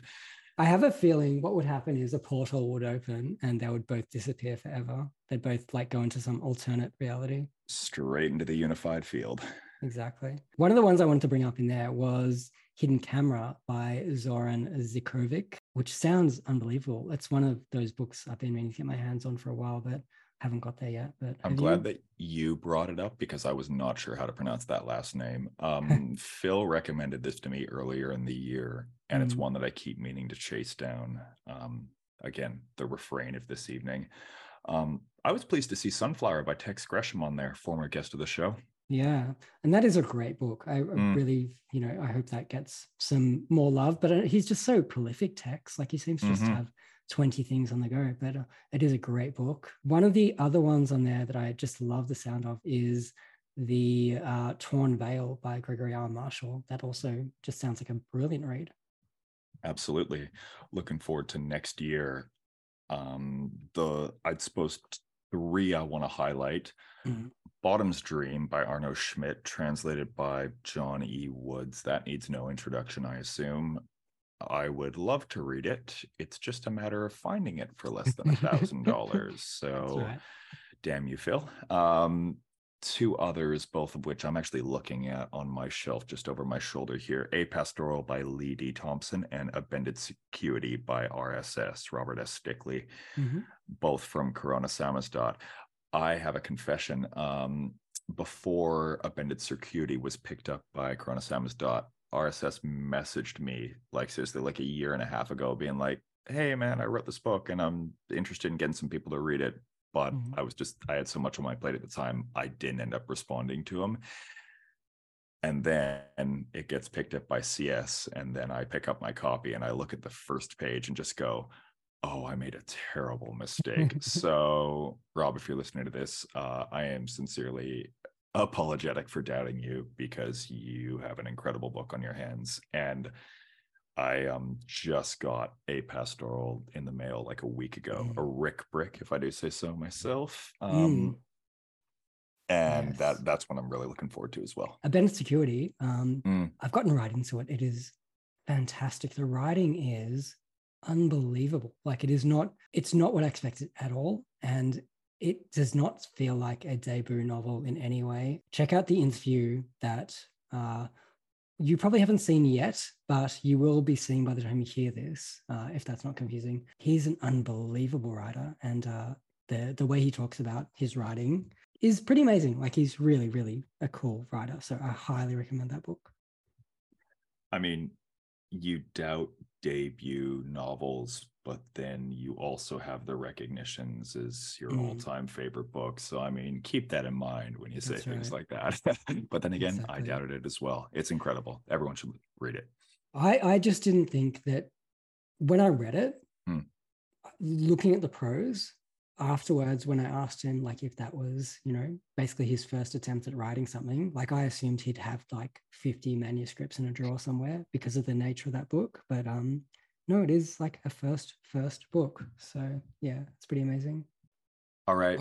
Next up, um, we have Zachary Tanner calling from Louisiana.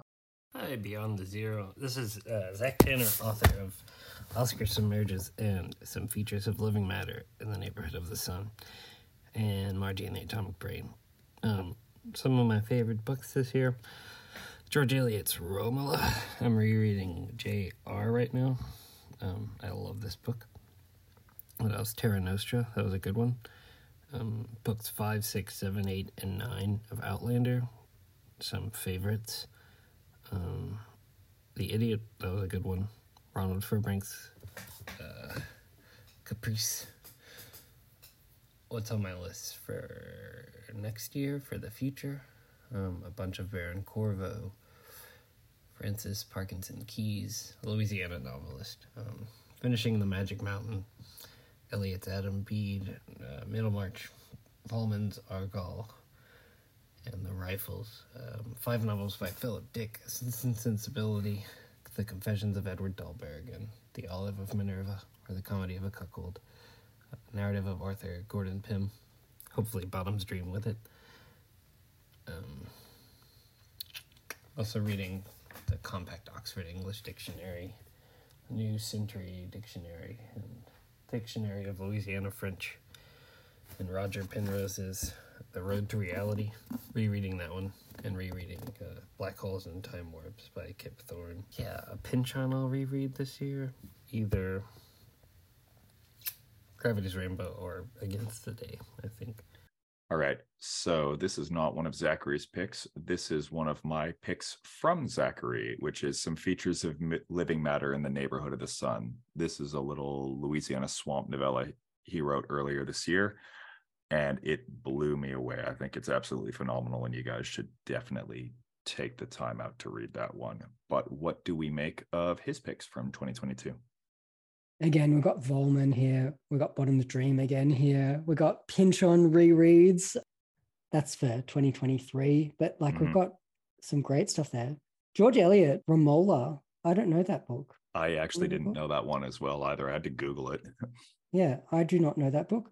JR's fantastic, obviously. Um, yeah, like he's got some great books on there. And his new book as well that will be out next year, I believe. I think the Margie and the Atomic Brain sounds That's unbelievable too. So can't wait for that. I pride myself on having a little piece of ephemera of the Mar- Margie and the Atomic Brain. Um, when he sent me a copy of Features of Living Matter, he mm. included a piece of his like hard copy rough notes that were drafted into the book. So I've got a little piece of the book in construction on my hands, which is just mm. a lovely little piece of ephemera to have. That's awesome. Mm-hmm. All right. Shall we go on to Veronica from Yummy Yummy Ice Cream? Was it Yum Yum Ice Cream? I, I think it's just Yum Yum Ice Cream. I'm not sure. It's a pretty chaotic Instagram name, but she's got, she's got a great account. I know. Yeah. Let's see what she has to say. Hello, Ben and Seth. Um, I wanted to tell you guys about my favorite novel of this year. And it kind of feels silly calling it that because really it's just my favorite work of literature of all time, of any year. Um, it may seem premature to say that about something I only read this year, uh, but when it's Marcel Proust in Search of Lost Time, I feel pretty strongly that this is a very reasonable assertion for me to make my experience with this book, um, it was so rare. Uh, that feeling not too far into the first volume, which is Swann's Way, that something was written specifically for you. That Proust knew I was going to be reading this and he wrote it for me.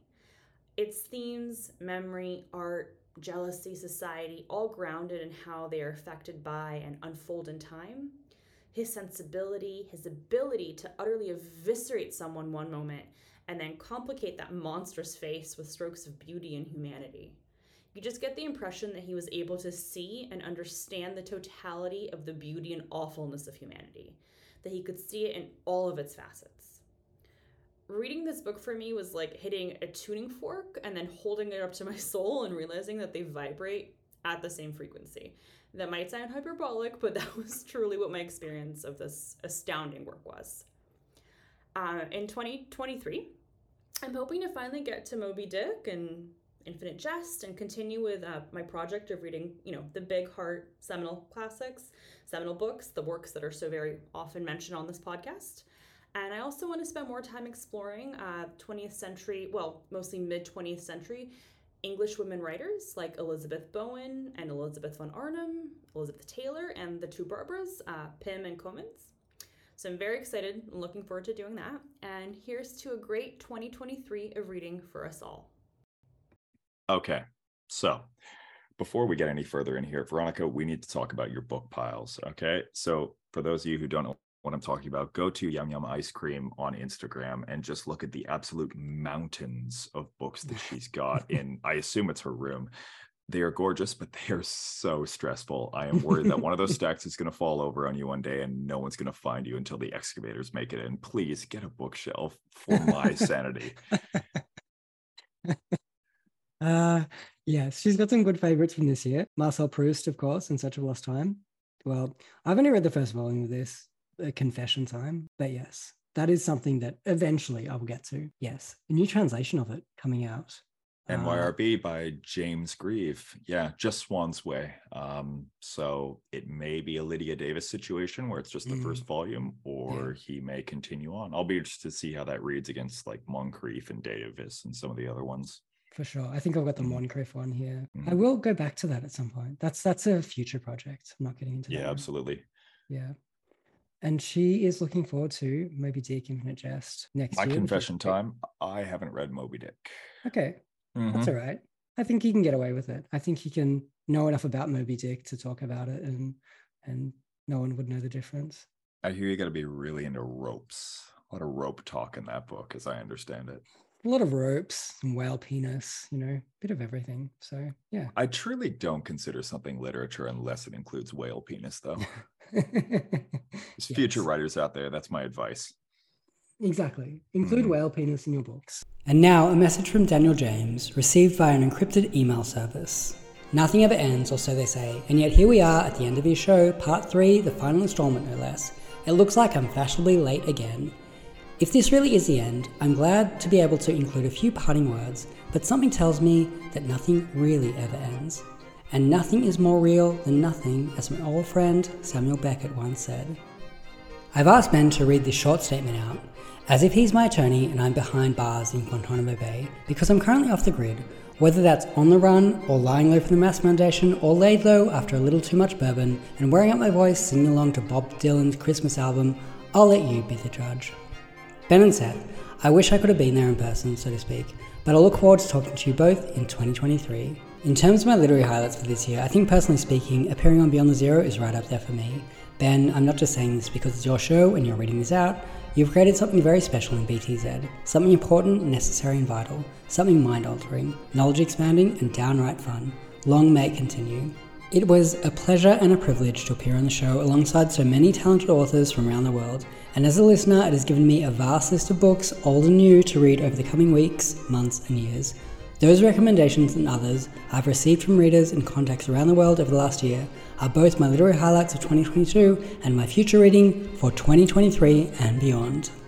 Books like America, Cult of the Cactus Boots, The Voids, Conversational Therapy, Evan Dara's Lost Scrapbook, the works of Laszlo Krasno and David Keenan, and Derek Owusu's new book, Richard Brautigan's In Watermelon Sugar, Nabokov's The Gift, Cartarescu's Solenoid, Richard Smythe's new book, and many, many more have all been recommended to me and are now stacked up on my shelves, ready to read alongside the likes of Auster, Jorges, Joyce, Kafka, Lispector, Pynchon, Vonnegut, and other familiar friends. I must give a shout out to Matt from Tower to the Sea Press in Portland, Oregon, for sending me a beautiful copy of Paul Auster's Leviathan, which is definitely getting read early next year. Thanks, Matt. I've also got The Passenger and Stella Maris to read by Cormac McCarthy. I'm interested in taking a look at Murakami's novelist as a vocation. I read Milan Kundera's The Art of the Novel early in the year, which I would highly recommend, and I'm intrigued to read Murakami's perspective on the subject. In terms of books read, DeLillo's Libra remains the novel that has blown me away the most this year. I appreciate I'm about 30 years behind on the curve on that one, but better late than never. On a more contemporary note, I was really pleased to see Graeme Macrae Burnet's novel Case Study on the Booker longlist this year. It's an excellent novel, and it's always good to see a writer of metafiction being recognised. One of the first and most important things I want to say in this message is thank you. Thank you for Beyond the Zero and Waste Mailing List. But importantly, thank you to everybody who has supported my work over the last year every reader, every reviewer, every bookseller, everyone. It has been a brilliant and beautiful feeling to see the cult around the unauthorized biography of Ezra Maas continue to grow with the release of this year's special edition. From readers in Hudson Valley, New York, to Melbourne, Australia, and everywhere in between, the reaction has been incredible. Maas lives, he truly does. And while I've heard the Maas Foundation's up to its old tricks again, buying thousands of copies of the book in bulk and having them ground into a fine powder and turned into cigarette filters for Helena Maas and her board, they don't control the narrative around Maas anymore. You do. All of you who have read the book, Maas belongs to you now. There are a small number of copies of the special edition still out there. True readers need to get their hands on them before the Foundation does. The book, and the truth with it, belongs to readers, and as long as people continue to seek it out, it will never be silenced. It has been a landmark year for the unauthorized biography of Ezra Maas, from a five star review in the Times to the book being added to the permanent collection in the Library of Congress on Capitol Hill, Washington, D.C., to a launch and exhibition at prestigious London art gallery, to just last month releasing the companion book, the mind bending essay collection that is Nothing is more real than nothing. It has really been an eventful year to say the least. And perhaps all of that might have been eclipsed by singing karaoke with Booker Prize shortlisted author Graeme Macrae Burnet at the after party of the Newcastle launch. No wonder I've lost my voice. Next year, I'm very excited to continue to work on my new novel. I've got multiple writing projects on the go, like some crazed madman living out of a Manhattan Beach apartment. I can't wait to share my new material with you all. Until then, I wish everyone a very Merry Christmas wherever you are and however you celebrate it, and a Happy New Year. Happy holidays, everyone. All right, and next up we have a good friend of mine, Nick Brody, who goes by the Instagram handle brody.nick, my trusty recent video editor as well. Um, we may or may talk, may or may not talk about that down the track. Uh, let's hear what he has to say. Hello there, Mr. Pod and Mr. List. It is uh, brody.nich, N-I-C-H. Um, hope you guys have had a, a, fantastic evening and a fantastic weekend. A bit of a uh, long-time listener, first known caller. Um, yeah, in all seriousness, I don't really have much to say in terms of how my year has been from a reading perspective. Uh, I'm not smart like you guys, so I can't kind of like talk for 15 hours straight about one particular book. I'm kind of with the kind of person be like, yeah, it's sick, and then go to the next one. So I will say though that, as I'm sure a lot of you guys know already, coming across Mr. Murakami um, out of the blue, reading 1Q84 was a bit of a world changer for me actually. Um, didn't expect that to kind of like grab me the way it did, and um, yeah, for that reason. Uh, my favorite book of the year has been pretty much hands down the Wind Up Bird Chronicle. Um, don't want to bore you guys with the reasons why, but yeah, it's pretty engaging, unlike anything I've read before. Um, I'm, I kind of want to read it again already. I kind of like already started reading it again as it is. Um, but yeah, just from the first page where, just opening it up right now, the first page where our lovely protagonist is cooking um, cooking pasta. He's unemployed, cooking pasta, listening to Rossini's The Thieving Magpie, and he's getting mysterious phone calls from people who happen to know who he is. So, yeah, you know, that's kind of like um, catnip for me, that kind of stuff. Just that, that mystery kind of deepens from there. Anyway, um, hope you guys having a fantastic time. You hope, hope you've both had a fantastic year. And I'd like to give a last final shout out to um, 11th volume, um, wishing him a happy sweet 16 today. So, Mr. 11th volume, hope you're doing fantastic today. Love your work. And um, yes, to Beyond Zero Pod and Waste Mailing List, hope you're having a good time. Catch later. Bye. There is no higher aspiration in my life than to be unemployed and eating pasta. So I do relate to that heavily. And that, for context here, uh, Mr. Volume just celebrated his dirty 30 today. So I second that. Uh, Nick, nice. if you're listening, a very happy birthday to you. Happy birthday, Nick. Nice work. Very cool. astute pick, or coincidental in a way, um, because I just picked up a copy of that for my partner today for Christmas. I'm wearing headphones, so luckily she can't hear me, so she doesn't know what book we're talking about. yes, it is actually really good. I really enjoy that book. I haven't um, read it, um, but I've heard it's excellent. It is. It's really. It's like the IQ eighty four. I think is is brilliant. But yeah, I think the Wonder Bird Chronicle is, especially for to give as a gift. I think it's a great book. Mm-hmm. Um, it's uh it's a lot of fun. A lot of there's a lot of sex in it, but um yeah, a lot of cats, but it's fun. Hopefully, great not book. sex with cats. I don't think so. I believe the cats do not engage in sex. All right. Um, it is concerning though if you have to say I don't think so with a pause when I suggest that. I did have to think because there's definitely some interesting stuff. So cool. Oh, whatever. I've read Pynchon. We all know the Katje Brigadier pudding scene. I can handle it. Exactly. That's right. That is correct. Shall we listen to who was it? Yeah, uh, Minu. Minu. It is a friend of mine from Instagram. She go goes by the handle. I'm, I've actually never tried to say it out loud, but yeah. I'll I'll spell it here at D E M E E N I M I S. Um, no idea. She's an extremely sharp reader, and mm. kind of like Kevin from the Hudson Valley Book Nerd, she absolutely ingests books. Like she oh. re- put it this way, she read the entirety of Pynchon this year, wow. and that's on top of like a bunch of Gaddis, uh, Terra Nostra, a bunch of Cartarescu. Like I, wow, she just rips through stuff. So I'm interested to hear what she has to say. Cool. All right, let's go over to her. The one writer who dominated 2022 is undoubtedly Thomas Pynchon. The year had a screaming start with Gravity's Rainbow, which made for a befitting introduction to the year as well as to Pynchon's work. The fact that it required involvement, effort, and constant work made it that much more engaging and rewarding. I've no doubt had I not started with it, the reading lineup wouldn't have shaped up as it did. And it wasn't long before I decided to read all of his books in this calendar year. And fortunately, they are quite good. So it wasn't a struggle, and many, many days were spent happily traveling through Pynchon Wars.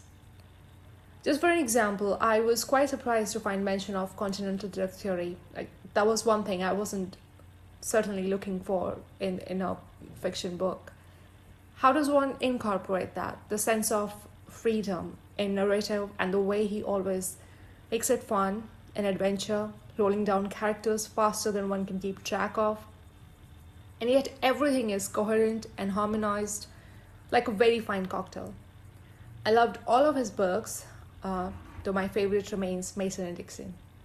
The next book that I would love to mention is the one I haven't yet finished reading, and that is The Recognitions by William Gaddis.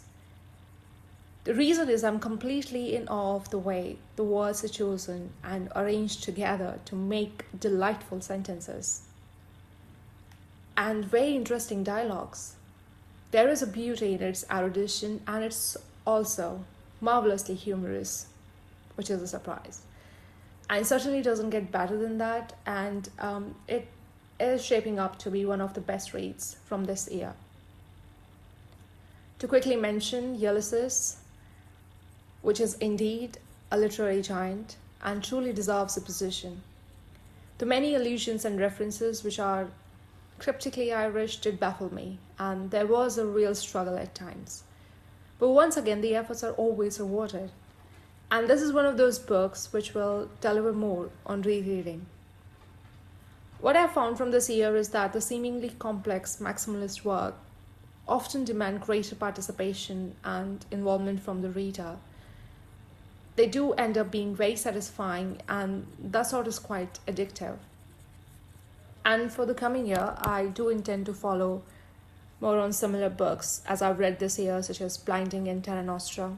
Solenoid is a definite lookout. Wow, gosh, she has read the entire Pynchon in a year. That's that's pretty amazing. I've been reading him for years, and I still haven't read the entirety of Pynchon. That's in a year. That's crazy. That's I know, amazing. I know. Really Yeah. good. I I'm very chuffed to hear that she put Mason and Dixon up top because that's in all likelihood where I put it as well. I mean, she basically just read our top 10 lists, right? We got Gaddis, we got Joyce, and we got Pynchon. What That's else right. could we want? We are Exactly. a sucker for the lit bro cliches. Yeah. Where is she Great list. from? I don't actually know. Um, I've Okay. never asked her. Um, but I've always enjoyed chatting with her. We're getting to the bottom of the calls here. I mean, I'm sure there's going to be more we're gonna that are going to find or find their way into the finished thing here. But um, is it that time, my friend? I think we should do our, our picks. Yeah. Are you ready? You go first. Tell me what you love from this year. All right. So my picks, a lot of these have been mentioned before, which I kind of like because I think this community has just meant that we kind of share books in this brilliant way. Um, Poguemahone by Patrick McCabe, I think was just a great book, really unexpected. Uh, and I just loved it. Brilliant. Ezra Maas by Daniel James. That was also something that when I read about it, I needed to pick it up. When I got the physical copy of the book, uh, I was astounded. This book is probably the best produced book that I have ever seen. In terms of, Wholeheartedly agree. yeah, I like. I think the production value that goes into something like this is unbelievable. The cost of putting this book together, I don't know what it costs. Certainly, the cover price of the book is worth the cost of this book. It is unbelievable. I'm going to interject super quickly. Um, on the note of the price of that book, it is going to be going out of print, at least for the time being. They're finishing Mhm. up this current printing, and then that's going to be the last of this current edition. So if anyone is interested in the unauthorized biography of Ezra Maas by Daniel James, I would encourage you to seek it out sooner rather than later. Yeah, I think from what Daniel tells me, it is almost all gone. So, yes, get a copy, get a couple of copies, and keep them and sell them online later on. it's an investment. Industry of Magic and Light from David Keenan. I just love this book. He he he's just one of my favorite people at the moment. He writes beautifully. This book I think is better than This is Memorial Device. Uh, it really does feed into that whole monument maker kind of uh, thing that he's building on. So yeah, highly recommended. Uh, another person who I read his first book years ago. He's been on the podcast. Eduardo Halfon. His new book Cancion is out. He's just another astounding writer. I went back and read through his other books this year as well um, because they're all fa- fairly short but I just love his work. And again, it comes together in this kind of beautiful whole. The Logos or the Logos by Mark De Silva. I don't think I need to say much more about that book, but if you haven't read it, if you're in America, it's coming out soon, I think, for you guys as well. But it is just such a good book. The writing's brilliant. The um the content is brilliant. Everything about it is just great. Seth's video is unbelievable in this one. It's probably one of my favorite videos that you made this year. So, Much appreciated. Yeah it's um it's a great book. Solenoid, I'm not going to bang on about this book because I think I have enough already. But this is probably my pick of the year. I think it is something that doesn't come around very often. I I really think that these are the kind of books that I want to see more of. And I think it's a book for everybody. I don't think it's a, a particularly, I don't think it's a hard book to read, but it is just brilliant. So love it. Our Share of Night by Mariana Enriquez, uh, translated by Megan McDowell. This is more genre fiction than I would normally read. But that said, I think it is just a great book because it does have a lot of political history in it. It's got some, like, as an allegory, it's great, but it's not just an allegory. It's uh, it's really, really well driven. Characters are well developed. Dialogue's great. Everything about this book is brilliant. I think it'll win a heap of awards. Mount Chicago, Adam, Adam Levin. It is unbelievable. Just read it. Going to add a few more here. Javier Cercas, Even the Darkest Night, Annex by Blake Butler, Bended Circuity by Robert Stickley. My blind spots for 2022 so far. I haven't read the new Cormac McCarthy book yet because I'm waiting for the hard copy to arrive. The Septology, I've only read the first part, so I need to catch up on that. Antagony hasn't arrived yet, but I'm looking forward to that when that arrives. The Alan Moore collection of short stories, which looks really interesting. Um, I know George Salis is interviewing him at some point. That sounds great. And then the Fresán we talked about earlier, the dream part, the remembered part. I haven't read those, so I will love to get onto those. Awesome. All right. So I've split these up uh, basically into things that were actually released in 2022, the few blind spots that I missed, and then the back catalog reads. So things that weren't from 2022, but I read and really enjoyed. And I've just got a couple from kind of each section here. I'm not going to talk about anything I covered on my YouTube channel because I've already gone about on about it ad nauseum. Um, anything I've covered on there, I loved. So just check out Waste Mailing List and you'll see everything you need to know about those books. But things that I didn't talk about extensively that I would like more people to read. The Books of Jacob by Olga Tokarczuk, translated by Jennifer Croft. It's one that eh, it was a rough go at times. It really ebbed and flowed with me. There were periods, I think the book of the road, that section just really tried my patience. But the way that she draws together that messianic tale is just, it doesn't read like something that was read in the past or something that was written in the past couple of years. It reads like old classic literature. I, I, don't know how else to articulate it. It's incredible. And what Croft managed to do with the translation is just stunning. So I want more people to read that. Don't be put off by its massive length, you know, 900 odd pages. It is very digestible, even if at times it'll test your patience, to say the least. Um, second one I want to highlight is Human Rights, which is an anthology of what I would call sort of progressive slash transgressive speculative fiction from the publisher Amphetamine Sulfate, edited by Philip Best. A lot of stuff in here, probably the highest density of multi author enjoyment I've had. In a long time here. It's got short stories and novellas from Blake Butler, Audrey Szasz, Shane Jesse Christmas, Thomas Moore, tons more beyond that. It's just some incredible work in there. I think more people should read it. Go check it out. And another one from this year that I am actually reading right now, and I'd like to see more people read, is another Catalan book. It's Andrea Victrix by Llorenç Villalonga, translated by P. Louise Johnson. It's it's weird and it's interesting. It's sort of this it's almost like idiocracy but literary basically this guy cryostasis himself from the 60s into 2050 mediterranean society and it's just him mapping on his antiquated social beliefs on this sort of uh, neo uh, what i would probably call kind of libertine pseudo Victorian decadence of the future. It's just it, it's quite fascinating and very funny so far. I'd like to see more people read that. That's from the independent publisher Fum d'Estampa. They're putting out the um uh Summa Chaotica later next year. So I think they're doing some great work. Blind Spots, which I didn't get to read this year, but I would like to, would be Annex by Blake Butler, which several people have mentioned, yourself included. Doomtown by Gabriel Blackwell, and of course Mount Chicago by Adam Levin. Um, Want to read all those badly. Couple of back catalog reads from this year that I thought were absolutely fantastic. First one is Bosun by the author whose name I know, but who values his privacy quite greatly. So we're just going to go by his pen name, New Juche.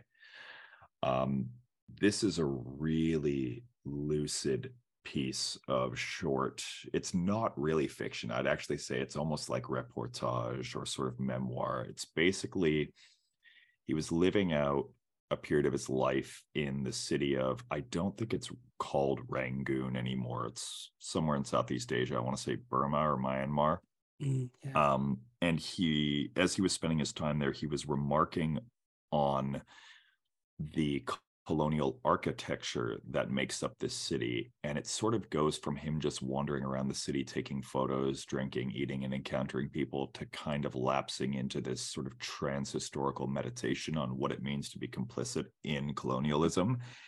And it's just You're a listening fascinating to and really intelligent Zero. read with some Merry truly Christmas and haunting sort of meditative moments of prose. So I would love to see more people read that. It's out from the independent press. I think they're called Kitty Punk, based over in the UK. Another one is actually a nonfiction read. It's Wagnerism by Alex Ross, a fantastic musical journalist who sets out to answer the question why did a German musical composer have such an incredible influence on so much work outside of the musical sphere? We're talking politics, uh, military, philosophy, visual arts, literature. You basically can't live in the 21st century or even the 20th century and consume any form of media and not have Wagner's fingerprints on it. And he wants to know why the cult around this guy. Um, I think it's an absolutely fascinating deep dive into what this very problematic person means for the world of art that we ingratiate ourselves in. So I think more people should read that. And I also had the pleasure of hosting a little group read with Sean from Travel Through Stories of Terra Nostra by Carlos Fuentes, translated by Margaret Sayers Pedden. That is a book that ingests thousands of years of Latin American history and for lack of a more eloquent phrase, shits out an entirely novel construction of what it means to have a Latin American identity. It is, it's massive, it's weird, it's difficult, it's poetic, it's lyrical. I will probably need to read it three or four times before I know even remotely what to make of it, but it lives in my brain rent free. So that would be a highlight from this year. Okay. Gosh, there's a few things on there that I would love to hear more about. The new Juche, which you introduced me to earlier this year, he is just unbelievable. He's got this weird preoccupation with architecture. He wrote another mm. book, if I may digress briefly, called The Worm, where instead of on um, colonial architecture in Rangoon, he focuses on the Scorper, which is that giant, basically piece of Nazi architecture left in the middle of Berlin, the huge mm. concrete cylinder where Hitler was going to erect the Arc de Triomphe. It's just interesting what he does, remarking on these relics of our historical past. Um, I think he's a fascinating guy. I would love to know more about his life. Mm. Um, I think I'm speculating. I assume he's got some demons in his past, which is why he keeps such a low profile. But he's an incredibly kind person. My interactions with him have been absolutely lovely, mm. and um, I want to see more work from him. So yeah, yeah, I really hope that his work gets a, a bigger audience as well, because I feel like you know he he's been published by small press. He can get his books uh, occasionally, but mm. um, yeah, I think he needs to be. I need he needs a wider audience. He's just brilliant. I really, uh, he's one of the people who I didn't know about until you told me about him, and um, ever since I've just been kind of a bit obsessed by him. So mm-hmm. brilliant. All right, tell me what you're interested for in 2023. All right, 2023. Okay, Andras Neumann has a new book coming out called Barolosh, which is out in March. Sounds great. He will be returning to the show. I just love that guy. He's great. Uh, the new Houellebecq, I'm going to look forward to it, even though it may be crap as Max has stated, but I will still buy it and still read it. The new Marias we talked about, Tomás Nevinson, uh, that's also March, I think, but um, that'll be great. One of the books that uh, you've been talking about lately is The Deluge by Stephen Markley. Um, I started that and then put it down because I'm just going to really try and rip into that over summer because it is just, from what I've read so far, it's just brilliant. So I can't wait for that. Garden of Seven Twilights, it's on pre order. Literally, we'll be waiting by the mailbox for that book. I think that's one that I will pretty much put down everything else I'm reading to read. There is, I spoke to Sergio De La Pava. I actually asked him to come on here, but he is very, very busy finishing off a brand new book. So, um, brand new LaPava. I love it. Yes. So that should be out hopefully late next year. The Vollmann Table for Fortune. I gotta hope that comes out um, because I just am desperate to read that. And then Man Eating Typewriter, which we spoke about earlier, I think is going to be one of those books that uh, hopefully next year will be huge because it sounds amazing. Excellent. That that's all from you. That is all from me. What have you got coming up for 2023? All right. I am excited for you and everyone else to read The Deluge by Stephen Markley. It's just eclipsing the 900 page mark. I have 50 pages left of it. Wow. And I got to say, it's, I don't know how to classify it because it doesn't read like conventional literature but it's not a straight cut thriller either. It's just something that has such a momentum and a gravitational pull to it. It's for those who aren't familiar, it's basically a speculative fiction book that imagines what the world is going to look like in the climate emergency over the next 50 years or so. And I think why I find it so fascinating is it's just you can tell it's endlessly researched. He's thought about it from every angle economic, political, religious, ecological. It's and he's got all these different narrative threads going on that he's tightening the strings on over the over the course of the book and all of them start to converge at the end in a way that doesn't feel force or forced or like conceited in any way. It's it's just kind of a masterclass in good smart fiction and it's very very scary i have to keep putting it down because it's just it, it will stress you out because it's very real it's very palpable very tactile but i think it's something more people should read because i think more people should be scared of the world we have on our hands over the next 50 to 100 years but anyway let's not bring this down any further Antagony by Louise Solo, translated by Brendan Riley. This has already been mentioned a couple of times, so I'm not going to bang on about it. Um, if you want to hear my reasons for wanting to read it, go back to the episode with uh, I don't know. I sent in a voice note and then you cut it in on was mm. it the mm. Ben Slotky episode? I think so. Yeah. Yeah. There yeah. you go. You can listen to that, and I tell you why I want to read that. Um, Kafka's New Diaries edition by Schocken, translated by Ross Benjamin, is coming out from PRH next year. Why I'm interested in that because I've already got the diaries, but the Schocken edition that spans from 1910 to 23 currently is only like three, 400 pages. Uh, this is going to be almost 800 pages. They have basically taken a lot of the material, more difficult and private stuff as well, that was excised in the original and put it back in.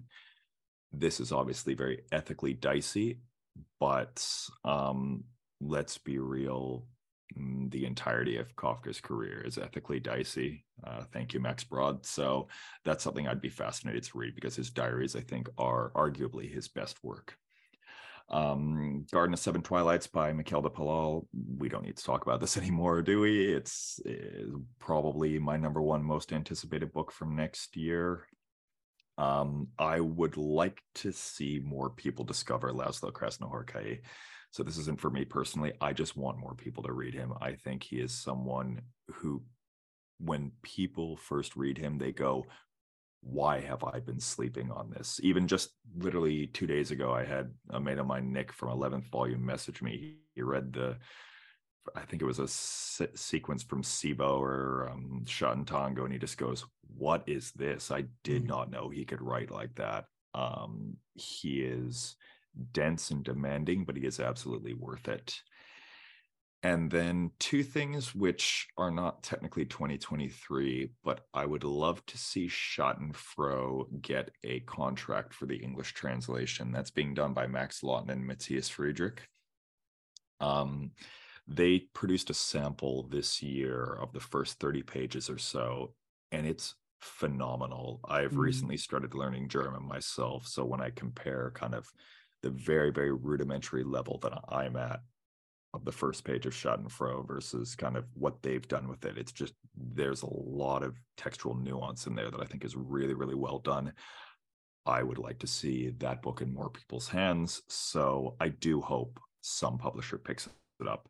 Mm. And I also really want to continue to convince Max to translate Boots by Palol because we've got um, Seven Twilights I don't know if this is public knowledge yet, but I'm going to say it. I just won't say who told me it. We will be getting El Troiacord as well. I think that's going to be from Dalkey uh, in the next couple of years. So a lot of Palol in our lives, and I'd love to see the entirety of the fragmentation game make it into English. So if you are not familiar, if you're listening to this, go check out the untranslated reviews on Palol. It will sell you. That is me. That is everything I have for you brilliant as always. Yes, Schadenfreude, I read that sample and um yeah, like you, I kind of want to learn German to read mm. that mm-hmm. book on its own. So yeah, just I don't know. The the Max and uh, Matthias have done such a great job. Like with that the first thirty pages, I really cannot wait to read the rest of that book. Absolutely. Let's uh, wrap this up like a present. You can find me on OnlyFans at Waste Mailing. Li- oh, sorry, different one entirely. Um, I'm on all the social media things Instagram, uh, Twitter, YouTube, Substack, Spotify, they're all waste mailing list with the exception of Twitter, which has character limits. So I think that's just waste mailing. Although with the way that that's going, that might be gone in the next week or so, considering what Musk is doing with that platform. So this may not age well, but um, I'm gonna go out there and say it. So yeah, if anyone's listening to this wants to chat, reach out. I'd love to hear from you. Check out Seth on Mastodon. Absolutely. I still have no idea how to use that. Neither do I. All right, Seth, thank you. It has been a blast having you on and just a massive year ahead of brilliant books.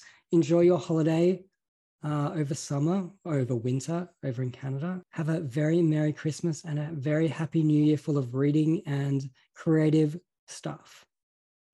Ben, it is a pleasure as always. Thank you so much for having me on. And I'm looking forward to doing this soon. Brilliant. Okay. Thank Take you care. so Happy much. holidays. See ya. You too. Well, that is the end of the end of year special. A huge thanks to my co host Seth from Waste Mailing List and to all the wonderful contributors. Thank you to everybody who listened. Thank you to our Patreon subscribers as well. As always, check out the show notes, and you can get in touch with us on Twitter and Instagram at Beyond Zero Pod, and you can email us at beyondzeropod at gmail.com. You can support this podcast by heading over to patreon.com and searching for Beyond Zero. We'll be back with your next episode very soon. Happy holidays, Merry Christmas, Happy Hanukkah, and I wish you a brilliant year of happiness and reading in 2023. When we finally kiss goodnight, how I'll hate going out in the storm. But if you really hold me tight, all the way home I'll be warm. And the fire is slowly dying.